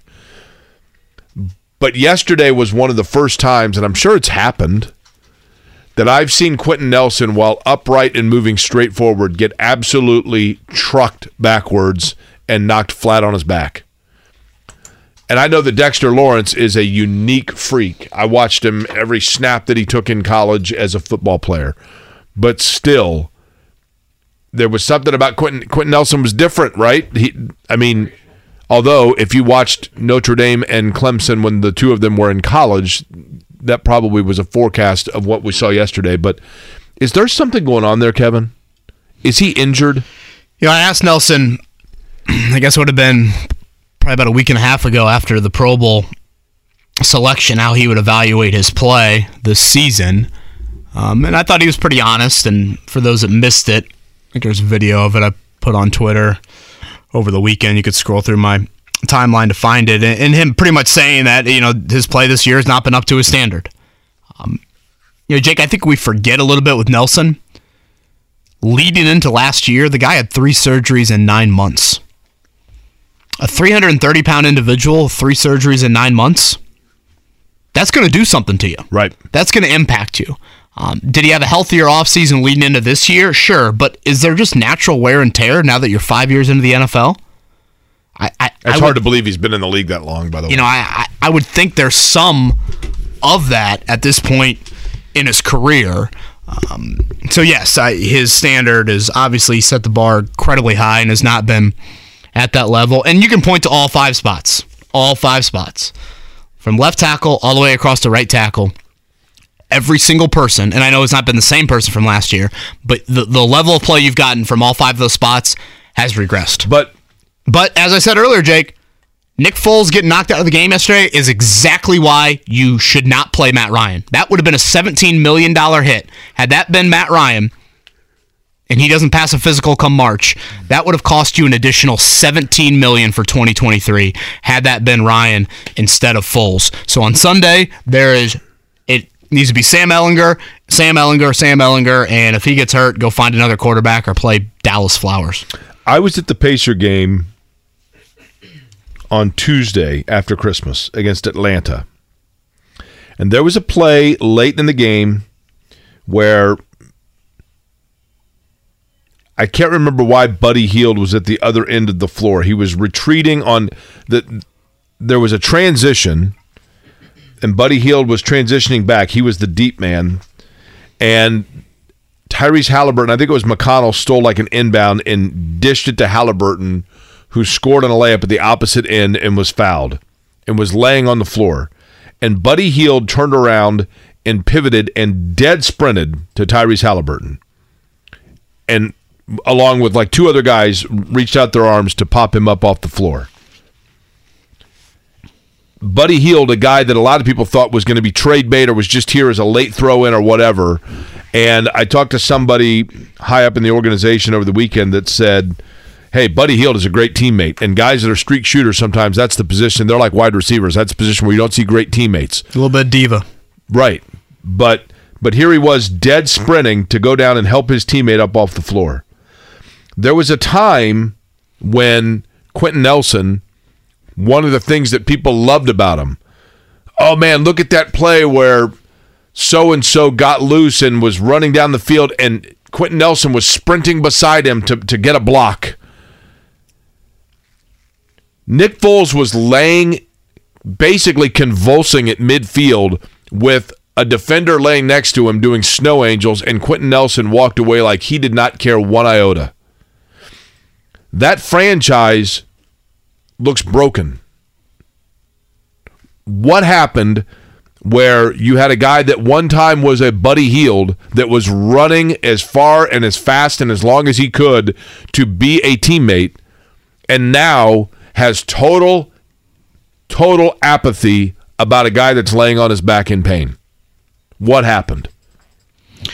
Yeah, I, I I'm not gonna question Nelson to that extent. I still not- think he's a very good teammate. And yeah, I'm not saying he's not. I'm just saying the mood or the I don't know, culture Did of he it. see Kayvon Thibodeaux looks, on the ground? Was he, you know, was he more in the, you know, I, I- I'd have to go back and look at it. For what it's worth, Ryan Kelly said after the game, he said something to Thibodeaux.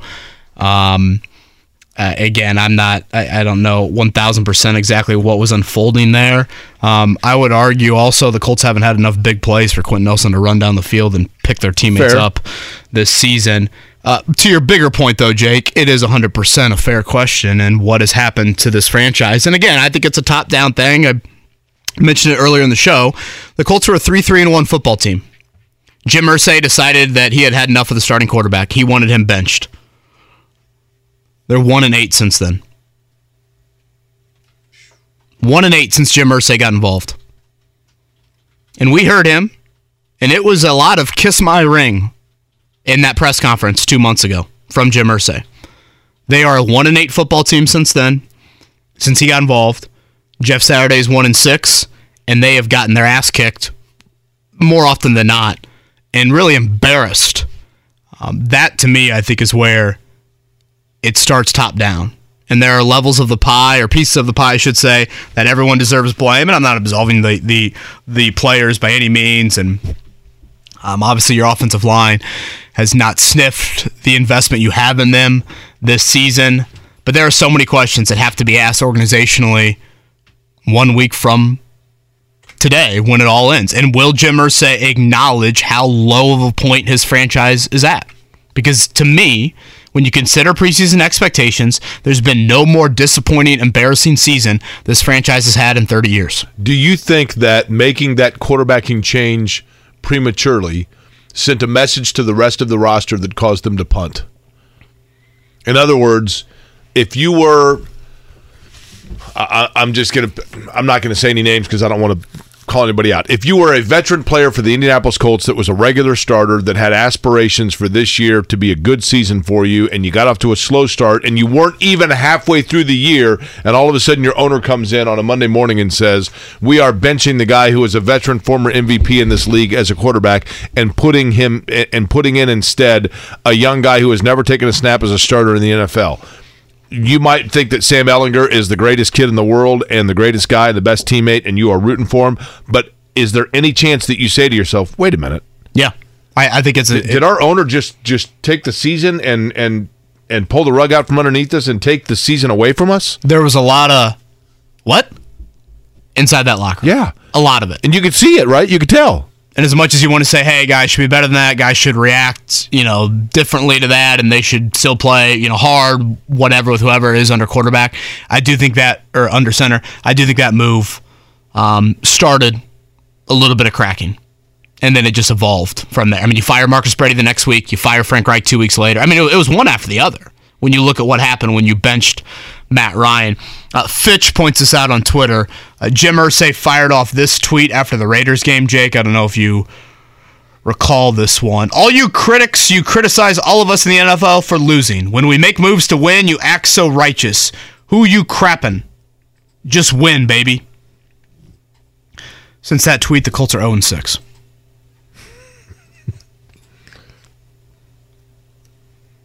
and it's not an 0 6 to where, you know, you watch like Denver yesterday, hang around there with Kansas City. I mean, Mark's Bears, I know yesterday was not a great example, but the Bears have been pretty competitive in a lot of their losses. You had the Texans win at Tennessee a couple weeks ago. The Texans, didn't they take Kansas City to overtime? Yeah. And the Colts just get blown out in these games. If I'm Jim Irsay, that would have to impact postseason decision making for me. And by postseason, obviously, I don't mean playoffs. I mean after the season. And, and I want to make sure people understand. It is fair. If I was a, a coach or an executive, I would have an issue, not issue, but I would get tired of hearing guys like me, you, Steven, Bob, Zach, Greg, John, you know, Jimmy. I, I- would get tired of hearing people constantly questioning everything we did. I get it. It's fair. for them to criticize us back and say, you guys don't know what you're talking about. Okay, that's cool. I mean, if I'm going to say that somebody doesn't know what they're doing coaching, it is certainly fair for them to say that I don't know what I'm doing in my job. That is totally fair. But I don't like doing it. I know that people think that that's crazy. It's not good for us for the Colts to be bad. It's not good for the city for the Colts to be bad. And I don't enjoy it is not my place, job, or desire to get on this microphone and gloat about the fact that the Colts are in total disarray, but rather it is my job to try to figure out why that is. Not because I'm going to be the one that's going to fix it, but because people have an invested interest in the franchise. And to be honest and tell the truth about what we're witnessing, what we're hearing. Right. And yeah, I mean, from a number standpoint, trust me, this is not what we want at all. We have gone from January 2nd, and what? There's 20 fan bases, radio stations around the United States that are talking about playoffs this, playoff that, and we're talking about draft order scenarios and how the Colts can get up to the third pick. Three, four, five, or six. That's the draft position the Colts will be in coming up in April. Bob Kravitz joins us in town. Jake, I know we've said it every segment. This fog is something else. It really, it really is. Like, uh, wow. You just fired off a picture. I think it's gotten worse though. Like in the last, like since I took the picture. Yeah. Uh huh. And, and honestly, I don't even think the picture does it total justice. You you have some good lighting on that camera of yours. Yeah, I mean it is. I literally, and I I'm not trying to. I mean, I guess we've made a lot of it. On Monument Circle, we are basically at eight o'clock. I can't see a half a block past the twelve o'clock of Meridian. I mean, it's completely. Yeah, it's pretty amazing. Uh, Perfect day to not have work. Yes, exactly. Which stay inside. Based off the commute in, it looked like definitely a lot of people with the day off. Appreciate you tuning in to Kevin and Query again. Bob Kravitz going to join us here in a few minutes. We've got Purdue with a little doubleheader action today. One o'clock, their bowl game. That is against Brian Kelly. We got that audio, Mark. I always like to hear some good Brian Kelly audio. Uh, 15 and a half point underdog there. And then tonight in Mackey, it is Purdue and Rutgers. Um, What time is seven that- and a half point. What time is that game? That Purdue game, basketball. Uh, so one for football and seven for basketball. Okay. This shows you how much Notre Dame basketball people care. They played a basketball game at two o'clock on Saturday, and then the football game is at three thirty. You get. I, there are a few things in, about this program that we've done for a year now that make me giggle more than your like odd love hate fascination with Notre Dame basketball. Yeah, I would say there's two things that frustrate me in life at this current state. One would be when Notre Dame basketball loses. The other would be watching you scramble for your headset at 7:01 every morning. Listen, I had a headset this morning. I just how was it? Okay, and then how you try and justify it each morning, which you're hold about on. to do now. If I may, if I may, we have Bob Kravitz in a few. I had a headset this morning, plugged in and ready to go, and then I found out the headset doesn't work. How would I have known it didn't work until we had the first opportunity to test it, in which I then went, "Oh, this headset's gone bad," and that's it, right? These are like the Craco of headsets. Mark, who does Purdue have today? They've got the uh, fighting Brian Kelly.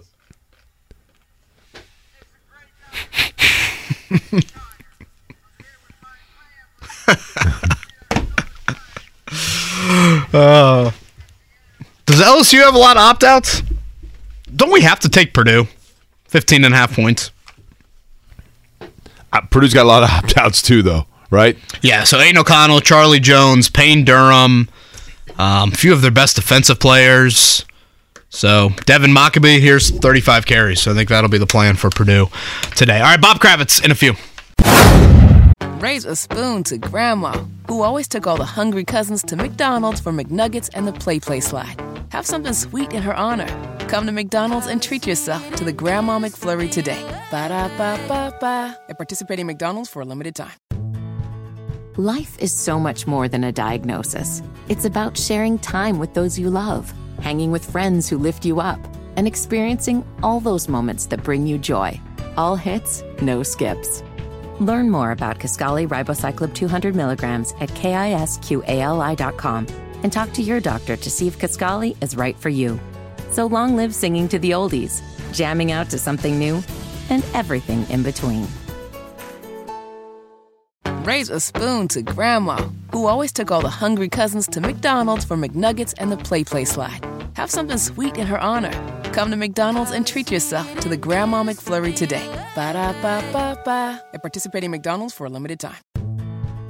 Life is so much more than a diagnosis. It's about sharing time with those you love, hanging with friends who lift you up, and experiencing all those moments that bring you joy. All hits, no skips. Learn more about Kisqali Ribociclib 200 milligrams at kisqali.com and talk to your doctor to see if Kisqali is right for you. So long live singing to the oldies, jamming out to something new, and everything in between. It's how it sounded yesterday. Matt Taylor and the Colts Radio Network as the Colts lose to the Giants in New York. Mercifully, one week left in the 2022 season. Joining us now in the 9 o'clock hour to talk about it on the Payless Liquors hotline. He is, of course, with The Athletic. He is Bob Kravitz. And Bob, we've seen some bad football over the years with the Colts, but was that as, are we starting to see as lifeless a team or just as uninspired a team as we have seen at any point over your tenure in Indianapolis? Yes. and the short answer, excuse me, is yes. Um, I remember 2011, excuse my voice. um, 2011, at least they fought. You know, it, they fought until the end. Uh, Dan Orlovsky came on, played really well the last couple of games. They almost beat uh, Jacksonville and screwed themselves out of Andrew Luck in the season finale. So I have not seen a Colts team absolutely go in the tank the way this team has in, in the 22 years that I've been here. Again, it's Bob Kravitz from The Athletic. He's with us here on the Payless Liquors hotline. Bob, how much blame starts with Jim Irsay? Colts were 3 3 and 1 this season. Irsay says Matt Ryan needs to be benched. Week later, Marcus Brady fired. Two weeks later, Frank Reich fired. Jeff Saturday hired. They're 1 and 8 since Jim Irsay demanded that Matt Ryan be benched. How much blame starts there? Good 90%. You know, I mean, he, he undermined his coach. You know, he undermined him and then fired him. Um, he's undermined, undermined, and really emasculated his general manager Chris Ballard in so many ways. Um, you know, Jim has over the years studiously avoided becoming his father. You know, without the alcohol problem, um, and uh, I really think that he's taken a real strange step um, toward being his dad uh, this past year, getting so deeply involved um, in, in, in the in the day to day. You know, Jim has always been somebody who's a good sounding board. He was involved without be, being meddlesome. This year, he's taken that next step to being Jerry Jones, and uh, so I blame a lot of this on on Jim Irsay. I think he's really handled this about as poorly as you can possibly handle it. And- handle a football season. And Bob, in terms of those missteps, do you believe that it backfired because A, they were simply schematically or tactfully the wrong thing to do in terms of like the players that were being put in, or B, because it just disheartened the roster and thus guys completely mailed it in? Yeah, I think a little bit of both. I think, you know, I was in the locker room in the days after uh, the Matt Ryan benching, and guys were just, you know, I, I think if they had gone to Nick Foles at that point, guys, that players maybe would have been on board or could have understood. When you put Sam Ehlinger in there, and no disrespect to Sam, but when you put Ehlinger in there at three, three, and one, you're basically saying we're tanking. And you know, I mentioned this in the column today. Um, if you didn't know Jim Irsay, you know as well as we do, you would think that this was a purposeful tank, um, and that he was screwing with the integrity of the league. I, I, I think I know Jim. Uh, I, I don't think he purposefully tanked. I think that was the result of a lot of really emotional and impetuous decisions that he made. Again, Bob's latest up on the Athletic. centers around where the Colts are in terms of the rest of the head coaching openings. Currently, just Denver and Carolina. Obviously, expect a few more coming up, really a week from today. Uh, but how you know intriguing is this job to other candidates out there? Um, Bob, I asked this question to Jake a little bit earlier, and I'll throw it at you. You think if um, Jeff Saturday or Chris Ballard went to Jim Irsay and said, "All right, if I'm back, the other guy's not back," who would have Jim Irsay's ear more in that situation, Chris Ballard or Jeff Saturday? Boy, that's a good question because you know Chris Ballard. The only reason he's still here is because he's got he's owed about thirty million dollars or whatever the number is. I don't know, but he's owed a lot of money over the next couple of years till twenty twenty six. Um, you know, uh, maybe Saturday at this point, but that's a great question I don't have a really smart answer to. But clearly, he does not trust Chris Ballard the way he once did. I mean, Chris at one point was a golden child, and you know, uh, look at his drafts. He, he, you know, pretty consistently drafted well. You can you can question whether he spent um, wh- wh- whether he drafted guys in positions that help you win consistently. Uh, you can do that, but um, you know clearly uh, Jim has lost faith in in Ballard, and that's why I I really don't understand. If you bring a new coach in, you want your coach and your GM to be aligned. You know, as far as the the number of years they're going to be in and running the show, and you know, since they're changing coaches, I'm not crazy about the idea of Chris Ballard remaining, but you know, Ballard, you know, he's a family man. The, the paycheck is nice, so I don't know. I, I don't know that he's in any position to go to to go to Jim Irsay and say, "Hey, hands off, Bucko." You know, kind of on that front, and you've obviously sat in on many Jeff Saturday press conferences here over the past few months. I find it interesting that every time you ask Saturday a question regarding the team, their performance, you know, the fact that they are seemingly playing worse football than they were earlier in the year, he almost immediately points out, well, you know, they hired me for a reason, and that's because the situation was awful that I walked into. And I'm paraphrasing a little bit here, but he is very quick to point out how terrible of a situation he walked into. And I sit there and think to myself, man, he is really aggressive with those comments. And I'm like, well, is that an indictment then on Chris Ballard?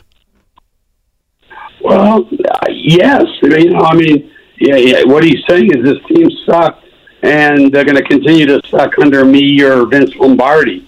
Um, I, I don't like those comments. I mean, he talks about, you know, I, I, I look at Rick, Rich Bisaccia from last year with the Raiders. I mean, you had the whole Gruden thing come down. Then, for God's sake, Henry Ruggs killed somebody in a car on the Vegas Strip, and that team still managed to go seven and five and make the playoffs. Um, you look at Steve Wilks, the guy who uh, actually has experience, uh, like like Bisaccia, but Wilks has head coaching experience, not much, but some, and he's got his team playing pretty damn well uh, coming down the stretch. Uh, so, you know, I, in, in some ways, it's a it's a shot at himself. You know, I mean, it should be viewed as a shot at himself because, I mean, they should be a little better, right? I mean, he was brought in to, to be a leader of men, uh, to uh, get these guys, you know, thinking straight, and it hasn't. Ha- excuse me, it hasn't happened. So, Bob, when you look at, you know, look, there's there's a week left, there's a game left here, right? When you look at the Colts Mercifully. moving, yeah, that's right, moving into next year. You know, there have been times where you have seen a team that fell apart and there was a one player or a one area or a one person fix, whether it be the coach, the quarterback, whatever. How many areas are in need of fix for the Colts? Are they close and they No. just need retweaking or because yesterday they looked like flat out the worst team in the National Football League? Yeah, it's looked that way for quite a while now. And look, I, I think they're they're in decent shape defensively. As poorly as they've played in, in the back half of the season, I, I think you've got a defense that basically balled out earlier in the year and just said the hell with it. We can't score anyway. When you're scoring three points a game, you got no shot. So I think, I think the situation, um, you know, was was such that you know they they basically mailed it in at the end here. But yeah, look, you need a new quarterback. You need to fix that offensive line, which Jeff Saturday clearly was not able to do. You need uh, tight ends and wide receivers still. Um, yeah, I, it's a pretty sizable uh, rebuild. You know, you look at the defense. You know, they, yeah, they've played well, but they're they're a little long in the tooth in a lot of areas. You a lot of guys who are either above thirty or closing in on thirty. Uh, you know, like Buckner and guys like that. So, um, yeah, I think it's going to be a complete rebuild, and that's why I say this is the worst situation in football. Um, I realize then the Denver Broncos are stuck with Russell Wilson for another four years and paid a king's ransom for him. That said, you know that that's assuming that Russell Wilson can't be fixed. Okay, I think Russell Wilson can be fixed. I think the right coach can come in and make a difference in Denver uh, with Wilson because he's shown before that he can do it at a very high level. Colts don't have anybody, and they're going to have a rookie, maybe a bridge quarterback. It's going to take a couple of years before the Indianapolis Colts are any good anymore. Uh, uh, once again. Again, he's Bob Kravitz from The Athletic. I do want to get to the Pacers here just a second, Bob, but one more thing from me on the Colts front. Uh, you mentioned Jim Harbaugh. I guess it would have been a couple weeks ago in a story there. Um, you think there's a mutual interest at all? And are there any names, you know, the, before this thing really gets started a week from today that you have your eye on from a head coaching standpoint? Well, to me, excuse me, you got to make Jim Harbaugh say no. That, that's the first thing. Uh, you know what Jim Harbaugh's interest level might be. I don't know. I, I don't have uh, his cell number. I haven't called him. I do not know. He has said publicly after his dalliance with uh, Minnesota that uh, he was that was a one-time only thing. I don't believe that. I think he wants back in the, in the National Football League. Um, so I think he he would certainly listen. He's got the relationship here. But honestly, if you're Jim Harbaugh, why in the hell with with with other teams looking for coaches? Why would you pick the Indianapolis Colts aside from maybe your relationship with Jim Irsay and the fact that you know you were in in India in Indianapolis in the mid '90s? I can't see him taking it uh, unless they more money than than than you know the national the gross national product of Peru Adam. I just don't see it happening.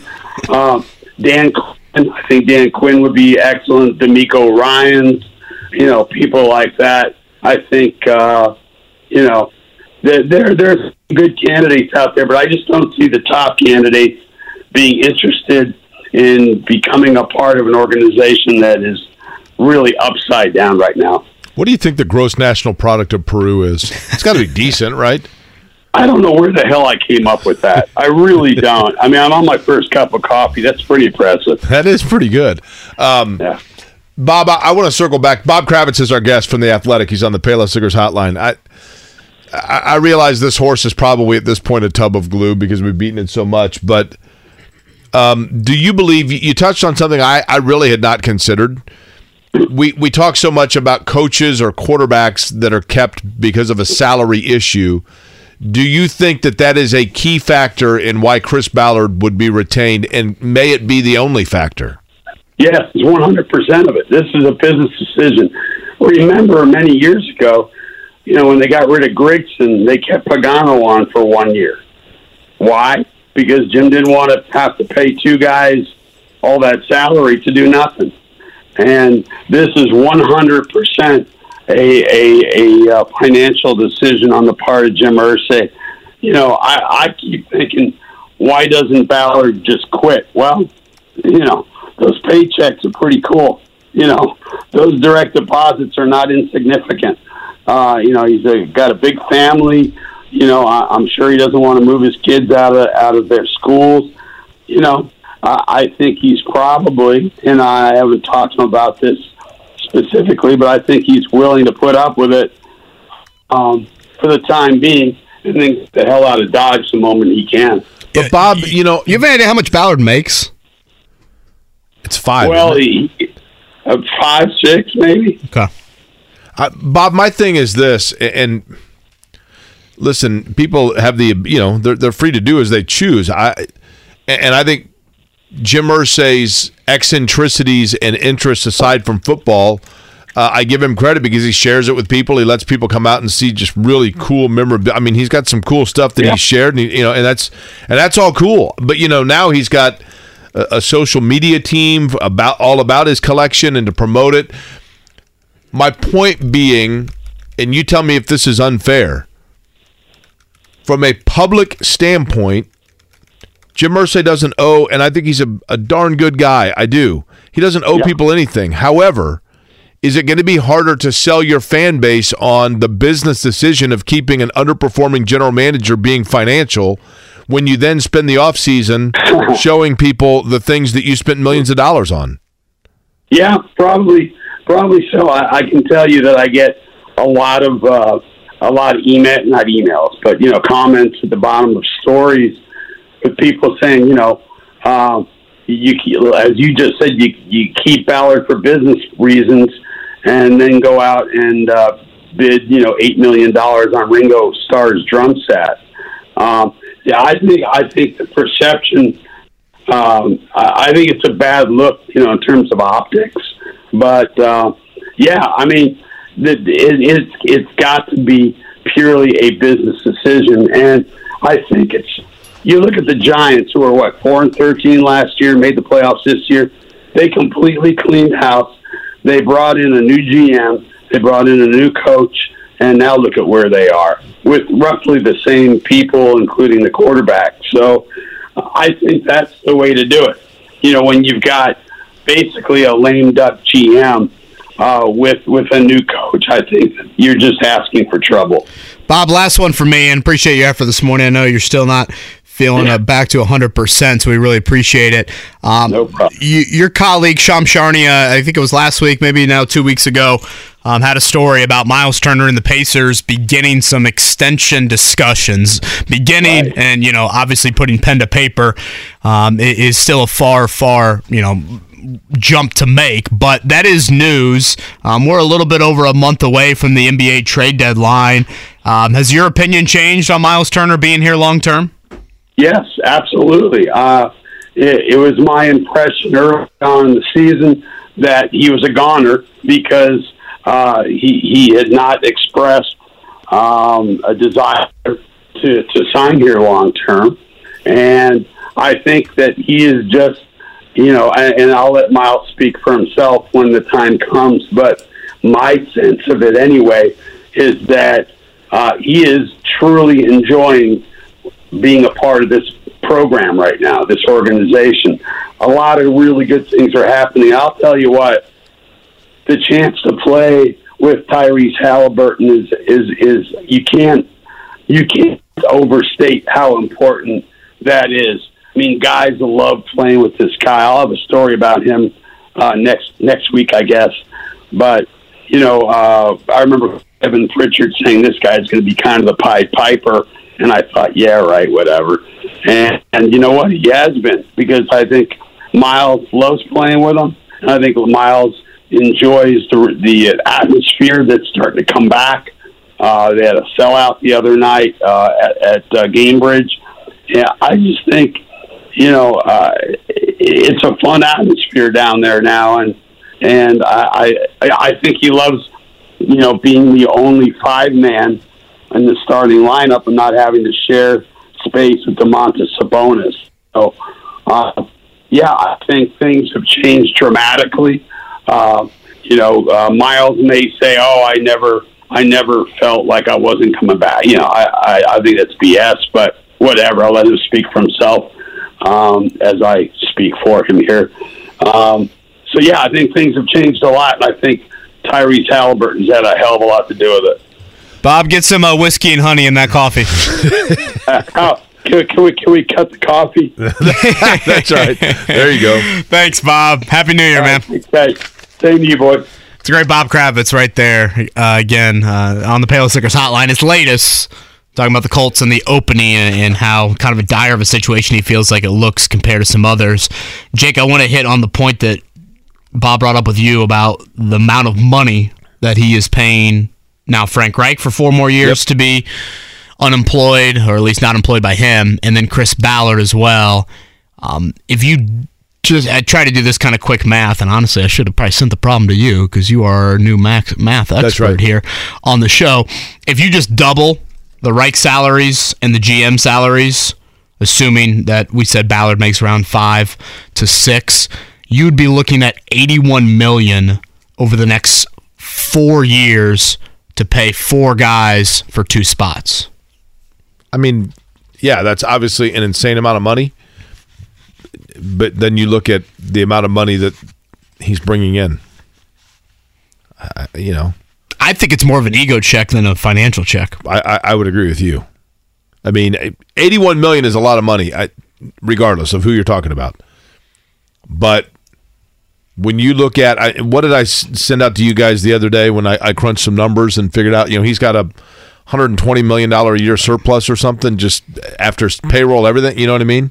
I was talking with someone um, who's been a big part of Ballard's roster building with the Colts over the last, I guess, pretty much the entire Ballard tenure.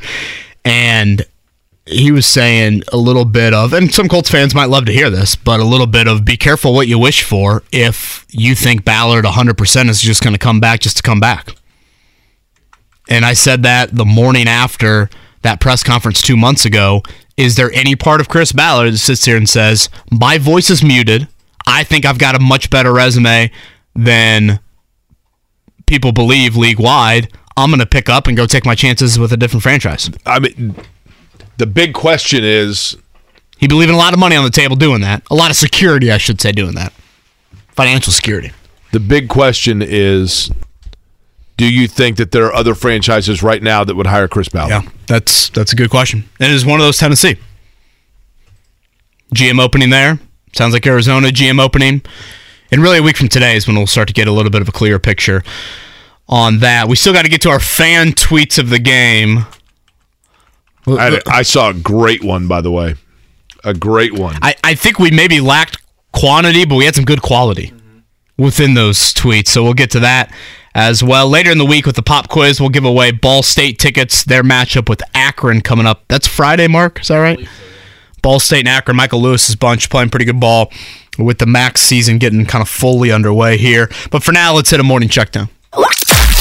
The Morning Checkdown, brought to you by Ball State Basketball. Get your tickets at ballstatesports.com on 93.5 and 107.5 The Fan. Boy, hope you have the day off if you're a Purdue Boilermaker fan. You've got the football team at 1 o'clock taking on LSU in the Citrus Bowl. Uh, big underdog there with obviously a ton of opt outs and um, interim head coach Brian Brohm. Drew Brees will be on the sidelines for that one this afternoon. Tonight from Mackey, it's Purdue and Rutgers. Purdue favored by about seven points as they return from their break, and, and I should say get kind of Big Ten play started up again. It's Rutgers tonight, and then it's at Ohio State Thursday. That one is probably one you circle as could be their first loss of the season. Uh, one other college basketball game of note from today: Wright State and IUPUI. That game at the Coliseum. That is a two o'clock start. Results from yesterday in college basketball: Butler all over Georgetown. I feel bad for Georgetown, man. That I was thinking about that this morning. For a college age kid, they would have no recollection of when Georgetown was a basketball power. Eighty to fifty-one dogs, nine and six. They're one and three in the league now. Georgetown zero and four and five and ten overall. Butler snapping a three-game losing skid. Indiana State a winner over Valpo 68-50. Trees now 11 and 4. They are 4 0 in the Moval. Murray State over Evansville 78 Uh, Pacers and Raptors tonight over Gainbridge Fieldhouse. Pacers actually a slight favorite in this one. Uh, 20 and 17 on the air. The Raptors have struggled. Pascal Siakam, though, back in the lineup has played really good here as of late. Again, the Pacers, what you're seeing that's just been, to me, impressive, and I know I've said that several times this year, Jake, they're beating legit teams and legit teams in like good health situations. Boston had Jason Yeah. Tatum and Jaylen Brown. Yeah. Miami was healthy when they won down there. They beat the Clippers on New Year's Eve afternoon with Paul George and uh, Kawhi Leonard. Paul George, very good at basketball, by the way. Yeah, he is a good player. 45. Got booed a lot, but uh, week 17 of the NFL season is complete. Well, I should say until tonight with Buffalo and Cincinnati. It might be the best game actually of the slate. That game at 8:15 tonight. But taking a look at scores from yesterday, we talked about the Colts and the Giants. Other notable games: Lions 41-10 over Mark's Bears. That keeps Detroit alive in the playoff conversation. Jacksonville 31-3 over the Texans. It's the Jags and Tennessee for the AFC South coming up in the finale. And how about the Tampa Bay Buccaneers?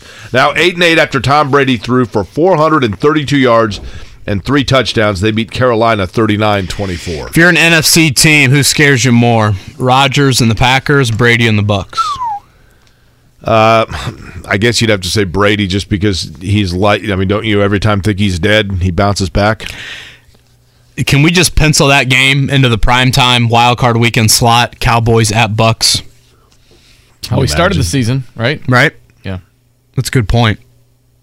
Again, we'll go over the playoff si- situations here throughout the week, but basically in the AFC, as Jake mentioned, Jacksonville and Tennessee, the winner of that wins the AFC South.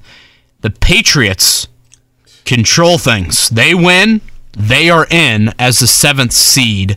Um, you've got teams still alive there that need help. Miami being one of them, Pittsburgh being another. In the NFC, Green Bay is in that New England position of they win, they're in. Uh, the Seahawks and the Lions both could still get into the NFC playoffs. Uh, some good tweets to get to.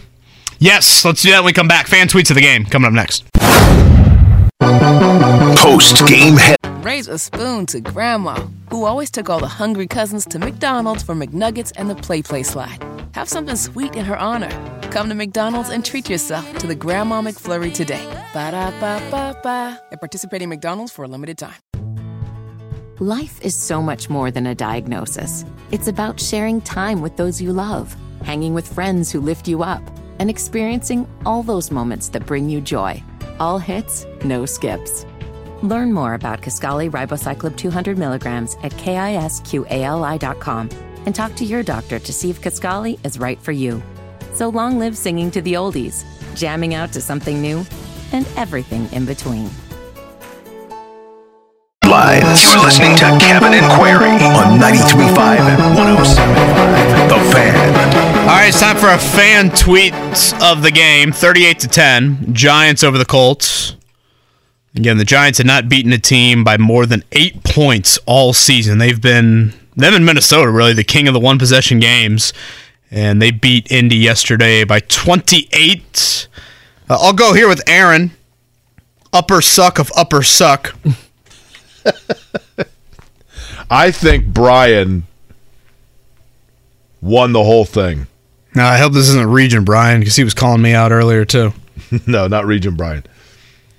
Um, Brian Taylor at br Taylor in. Now, did how many words do we say to do this in? Five or less. Okay, he did it in five. Keep in mind that Jim Irsay held a contest where he took 14 Colts fans to New York on his own plane, and they got to go to New York City for New Year's Eve. They got $2,000 spending cash, and then they went to the game. Brian's tweet 14 fans regret contest win.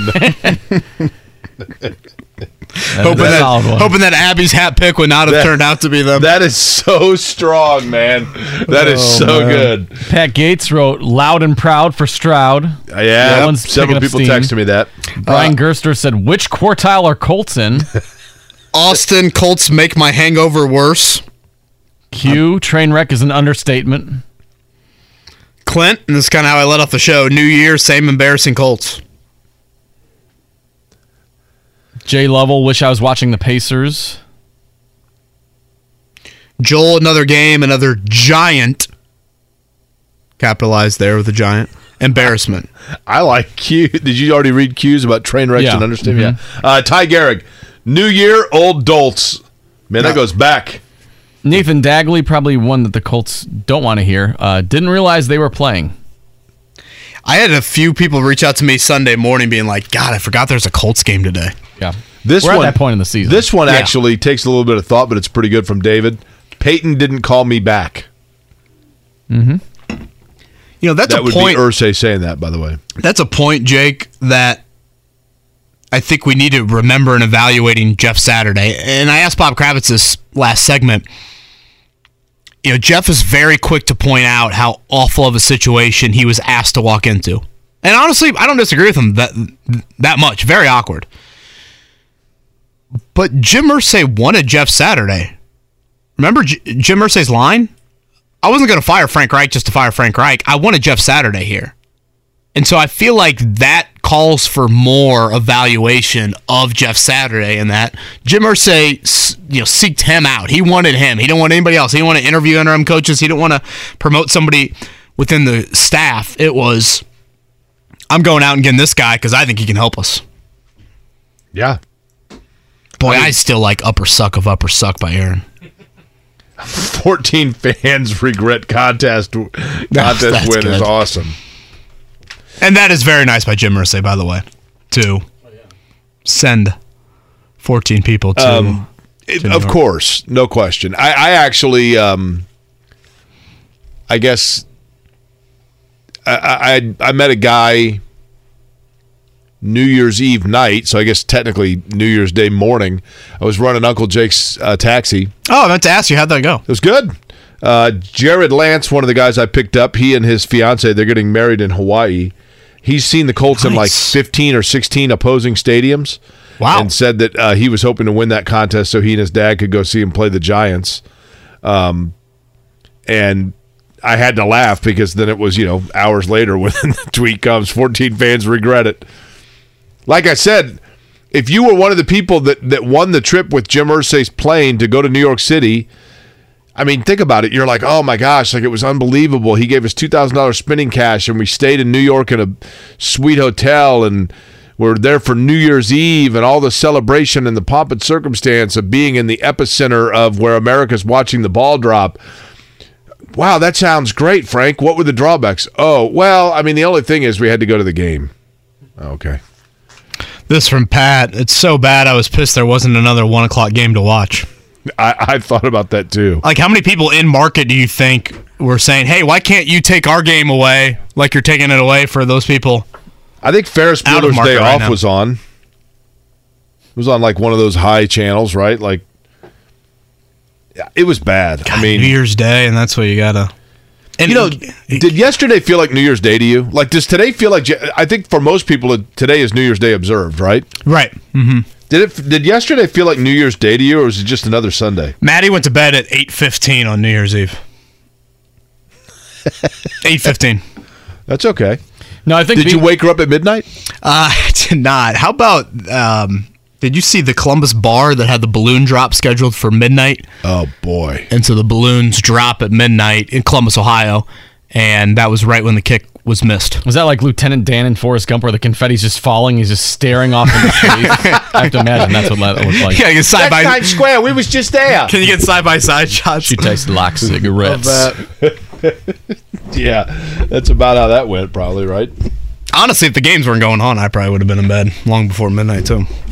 That game, though, I mean, that literally that was I, I was watching probably with about it was probably a quarter till midnight where I was watching Ohio State and Georgia, and I was thinking, oh my gosh, this thing's going to end like right as the ball's dropping. I mean, Someone and it literally Yeah. was. Someone spliced the videos together of the missed kick and the ball dropping. It was like with one or two seconds left in 2022, the kick misses and misses badly. Well, I told you. I'm not going to use my Chick Fil A joke again. I've already used it once. New year, new yeah, Jake. New Year, new Jake. Hell wow. yeah! Wow. Major strides. You know, they had to finish that game by midnight because it was the Chick Fil A Bowl, and it was after midnight was Sunday. Yeah. Uh, now Mark Nick's been hanging on for quite a while. Yeah, he might be asleep. Who knows? Let's find Nick- out. Nick, happy, happy New Year, man. I'm doing great. Thanks for calling. I tell you, I love your show. What I listen to you guys every day on the way to work. I'm uh, I've been going. I went to every Colts game except the uh, Monday night game, and uh, and I, in fact, I text uh, Jake to see where uh, we could give my tickets to, and he was very nice in helping me out there. But what I'm calling you about today is I've got to I really disagree on something, and I think maybe if you listen to my point of view, it might uh, change a few people's minds anyway. But what happened uh, on the same when the two games that we're talking about the quarterback change where Irsay got involved? His big mistake was saying Ryan's benched for the rest of the year, no matter what. First of all, he couldn't play those two games because his shoulder was injured. So those two games, we can't say Ryan might have made us win those games. His shoulder was injured. He was going to be out those two games. They're big. Like I said, they should have said he's going to be. Uh, we'll see how the young guy does while Ryan's hurt. They didn't have to say we're benching him. Bad mistake. But on the first game, uh, when he played Washington, Ehlinger looked good. He he had the game won. They went down and scored right at the end of the game, right in front of me. And then uh, after that, Ehlinger brought him back, and Pittman just dropped a pass that would have been in field goal range to win that game. So he looked good. When they played uh, New England, this is the game that really changed everything. I wouldn't care if you had uh, Mahomes as quarterback. he wouldn't survive uh, that onslaught that nobody did anything about. They didn't. They kept same stunt over and over and over. Judon was right on him. Nobody could have done better. And so, and then I so I, I already saw Ryan had had uh, the most uh, interceptions, the most fumbles. But I just tell you, that's not the guy. And then uh, when we went to uh, Foles, you know, first game he didn't have any practice, so they give him another chance last week.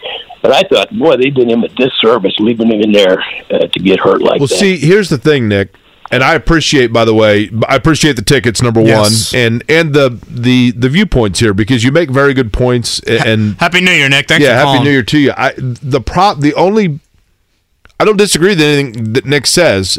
The problem that I have with any of it is not in Nick's statements, but all of the things that he was describing, and very, you know, intelligently so, were things that were just not by his by Nick's disclaimers.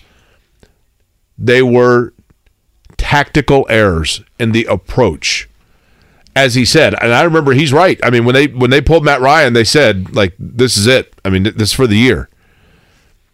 Well, that immediately I think sends a message to the rest of the locker room of like, "Wait a minute, what? Like, is this guy going to give us the best chance to win every single week?" Yeah, Sam Ehlinger had never thrown a pass in the NFL. And then to to Nick's point, then when you go to Foles, like it was too late at that point. Like, in other words, every decision that was made was made like under just a like what in the hell are we doing type situation. Yeah, they might not have been they might have worked out to look okay, but but nonetheless the timing of all of them was suspect. One of the scary things too, Jake, is and I know a lot of people I see this quite frequently brought up when the Colts play. The Colts, and whether it's Jim Irsay or whoever, they have made all these decisions and they are trying to win football games. They're not trying to tank. I mean, you guys have heard me say this many times this season. If you're going to be bad, be young at quarterback. Mark Dykton's Bears are doing it the right way. They have committed to Justin Fields. They know the win loss record is not going to be pretty, but right now they need him to grow. And what is hurting the Colts so much is they are bad, and yet these quarterbacks that they continue to trot out there are walking up the 18th hole. I mean, they're going to have Nick Foles and or Matt Ryan have started what 15 of 17 games this year, and you're going to be drafting the top five. That's the last thing you want as a franchise in terms of trying to win in the short term and or trying to develop a young quarterback and realizing that there will be some growing pains inevitably. Um, that again, Chicago, I think, is a perfect example of what they're going through right now. I think that's the scary part of it is these moves were thought to be this is what this team needs right now, right here, right now in 2022. And the AFC South, you know, looks like it's going to take eight, maybe nine wins to win that win that crown. I think if you were going to stick with and decide what your best chance would have been, it would have been sticking with Ryan. And I know that Ryan ended up sitting out those two games. He was benched long before that. I mean, frankly, Irsay wanted him benched at the start of October. He wanted him bench multiple weeks, was talked out of it, and then eventually said, "Enough's enough. I'm the owner. This is what I'm doing." Who do you think is the most hands? You know what would be an interesting question. Who is the most hands-off owner in the National Football League? Boy, Mark, correct me if I'm wrong, but didn't the Bears have like an ownership where it's like, yeah, who was was it the the McCaskey family saying like, yeah, I don't know football, so I just Oh, hire yeah, people to do those jobs. We're not jobs. football people. Yeah, that was it. We only own that was the line. football team, the charter franchise. Yeah, But my point being, there's a fine line there, right? Mhm. Do you want Definitely. do you want an owner that says we just hire people to do it for us, or do you want an owner that's going to meddle? That's that's a good point. I mean, it's Denver's under new ownership, but it's an ownership group, so we'll see how that. You know, they got some decisions to make, right? And I know this is a discussion probably more for next week when the offseason is officially here, but I just think it's so important to align your GM and your head coach on the same timeline. Mm-hmm. I think things get you naturally have people going behind their backs and doing things. And I just feel like that will be the case here if Ballard is retained and you have a new head coach or you know for some reason it's Saturday as the head coach and Ballard's gone. It's just to me those two positions within an organization sh- should be tied to the hip and when you can one you can the other. And that's how you move forward with the new head coach and the new GM. We've got a busy Monday here in the sports world. Again, it's kind of our New Year's Day schedule of sporting events, even though it is January 2nd. We'll run them down for you here to round out. Kevin and Query, 93.5 1075 The Fan. What's that? Raise a spoon to Grandma, who always took all the hungry cousins to McDonald's for McNuggets and the Play Play Slide. Have something sweet in her honor. Come to McDonald's and treat yourself to the Grandma McFlurry today. Ba da ba ba ba. At participating McDonald's for a limited time. Life is so much more than a diagnosis. It's about sharing time with those you love, hanging with friends who lift you up, and experiencing all those moments that bring you joy. All hits, no skips. Learn more about Kisqali Ribociclib 200 milligrams at kisqali.com and talk to your doctor to see if Kisqali is right for you. So long live singing to the oldies, jamming out to something new, and everything in between. I said for most of America. It is a holiday from a sporting event schedule, Yeah. right? Yeah. Basically, today is treated like New Year's Day bowl game. So You get the NHL Winter Classic if you're a hockey fan. Oh, really? Now, where's that this year? Fenway Park. Bruins and Penguins. What about that? The Fenway Bowl game and now that. Yeah. Busy Quite the turnaround man. for that that field. Yeah. You know, Uh, penguins flightless birds, right? Yeah. How many other flightless birds can you think of? Ostrich. I believe the kiwi is a flightless bird, is it not? Uh, I don't ostrich. d- What about the? Uh, it- isn't there um a u- what's the other one? It's like the ostrich, but it starts Emu? with an E. Emu, yeah. They're flightless. Also. You Mark Dighton. I actually I think ostriches can fly in short spurts. Can they not? I'm a little nervous there with what you've got in your hands. I just said, can ostriches fly? And Google shot back, they cannot fly. I I think they can in small spurts. Are you, are you, Kind of like the Wright brothers. are you taking a morning pill? No, Kevin, thank you for asking. I I have a um my my trap my bag here, my backpack. I you know obviously I Prescription to use it call when I travel. Well, I have when I travel, you know, technically speaking, if you have medicine and you're traveling with it, it needs to be in a prescription bottle. So I had this in my bag because it was. Uh, let's see which one it is. It's one of my. Uh, uh, this is for my uh, statin that I take at night. Uh, but now I don't have any more in there, so I figured uh, I could throw the little bottle away. I don't need it to travel anymore. So I just got bored while we were in the break and decided to clean out my backpack. Purdue and LSU, 1 o'clock today. That's the Citrus Bowl. Mississippi State and Illinois. So obviously some heavy hearts there for Mike Leach's former team as they take on the Fighting Illini. What bowl game is that? I think it's at Tampa. So is that the like the Outback? Yeah, I was to say old it used to Outback called? Bowl, yeah. Was the Outback also the Capital One Bowl? I thought it was Cap. Was it Capital One Citrus Bowl at one point? That might be right. That may be right. And then the Cotton Bowl, Tulane and USC. And the Rose Bowl at five is Penn State, Utah. So with that Rose Bowl kicking off at five, that pushes Monday Night Football, which is Bills and Bengals, to eight thirty. I saw Schefter tweeted this earlier. First time in Monday Night Football history, you'll have teams playing with a combined twenty three wins on the season. You know the um, back to the bowl games. The Rose Bowl, you know, the granddaddy of them all and all that. I mean, that was such a big deal for so many years. It's been changed a little bit, but that's probably the best game in that slate, though, don't you think? Utah and Penn State. If you had to pick one to watch, bowl, ga- bowl game, Monday Night Football, Winter Classic, where are you going? boy? You know, Winter Classic is intriguing because it's it's the only kind of standalone of all of them, right? I mean, an outdoor hockey, right? Matt, you know, it happens once a year. I'm good after five minutes of watching it, though. I would I would tend to agree with that. I watched um, hockey last night on ESPN. They had a female comment, a female play by play. Really? Yeah, it was the Islanders and who were they playing? Blackhawks, maybe. But yeah, it was. Was it Linda Cohn? She's a big. It was a female hockey. doing a doing the hockey play by play. Emily I'm not sure who it Kaplan, was. maybe she usually does a lot of the hockey games. Is that who it was? Might be her. Um, have you guys seen what Luka Doncic has been doing lately? Yeah, he had sixty and twenty one. I mean, These are Luka's last five games, and uh, I'm going points, um, assists, and rebounds here. 51, six and nine. 35, 12 and 13. Off night. 60, 21 and 10. 32, 9 and 9. And 58 and 10. for a little doughy guy, right? For a guy that likes pizza and beer. I mean, That's how you start off 2023 with the Luka? Doncic mentality. Literally. I can be a little doughy and I can still drop 51. Yeah, score 50 and get some za and get some. We actually made pizzas last night. Rosie loved Really? it, and they actually turned out pretty well. It's a, it's a fun little activity. what'd you put on it? Put some sausage, some pepperoni on there. No mushrooms. No mushrooms. Try to keep it as kid friendly as possible. Banana peppers.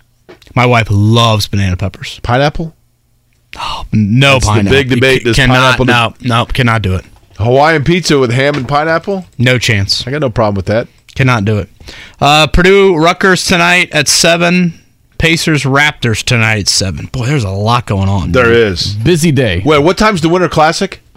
I will This is a right- perfect day to just like lay on the couch. Usually it's an afternoon. I mean, tune in some games, right? one, two o'clock. Winter something like Classic that. is at 2 o'clock on TNT. Okay. Again, Purdue's got Rutgers tonight to try and stay undefeated. They are at Ohio State on Thursday as they get back into Big Ten action. Just New Mexico, right?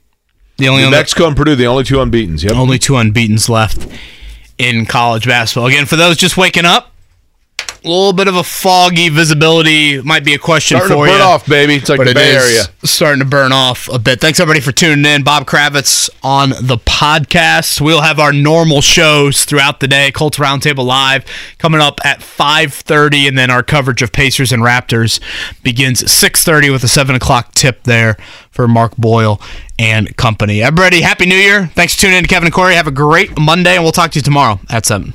Raise a spoon to Grandma, who always took all the hungry cousins to McDonald's for McNuggets and the Play Play Slide. Have something sweet in her honor. Come to McDonald's and treat yourself to the Grandma McFlurry today. Ba da ba ba ba. At participating McDonald's for a limited time.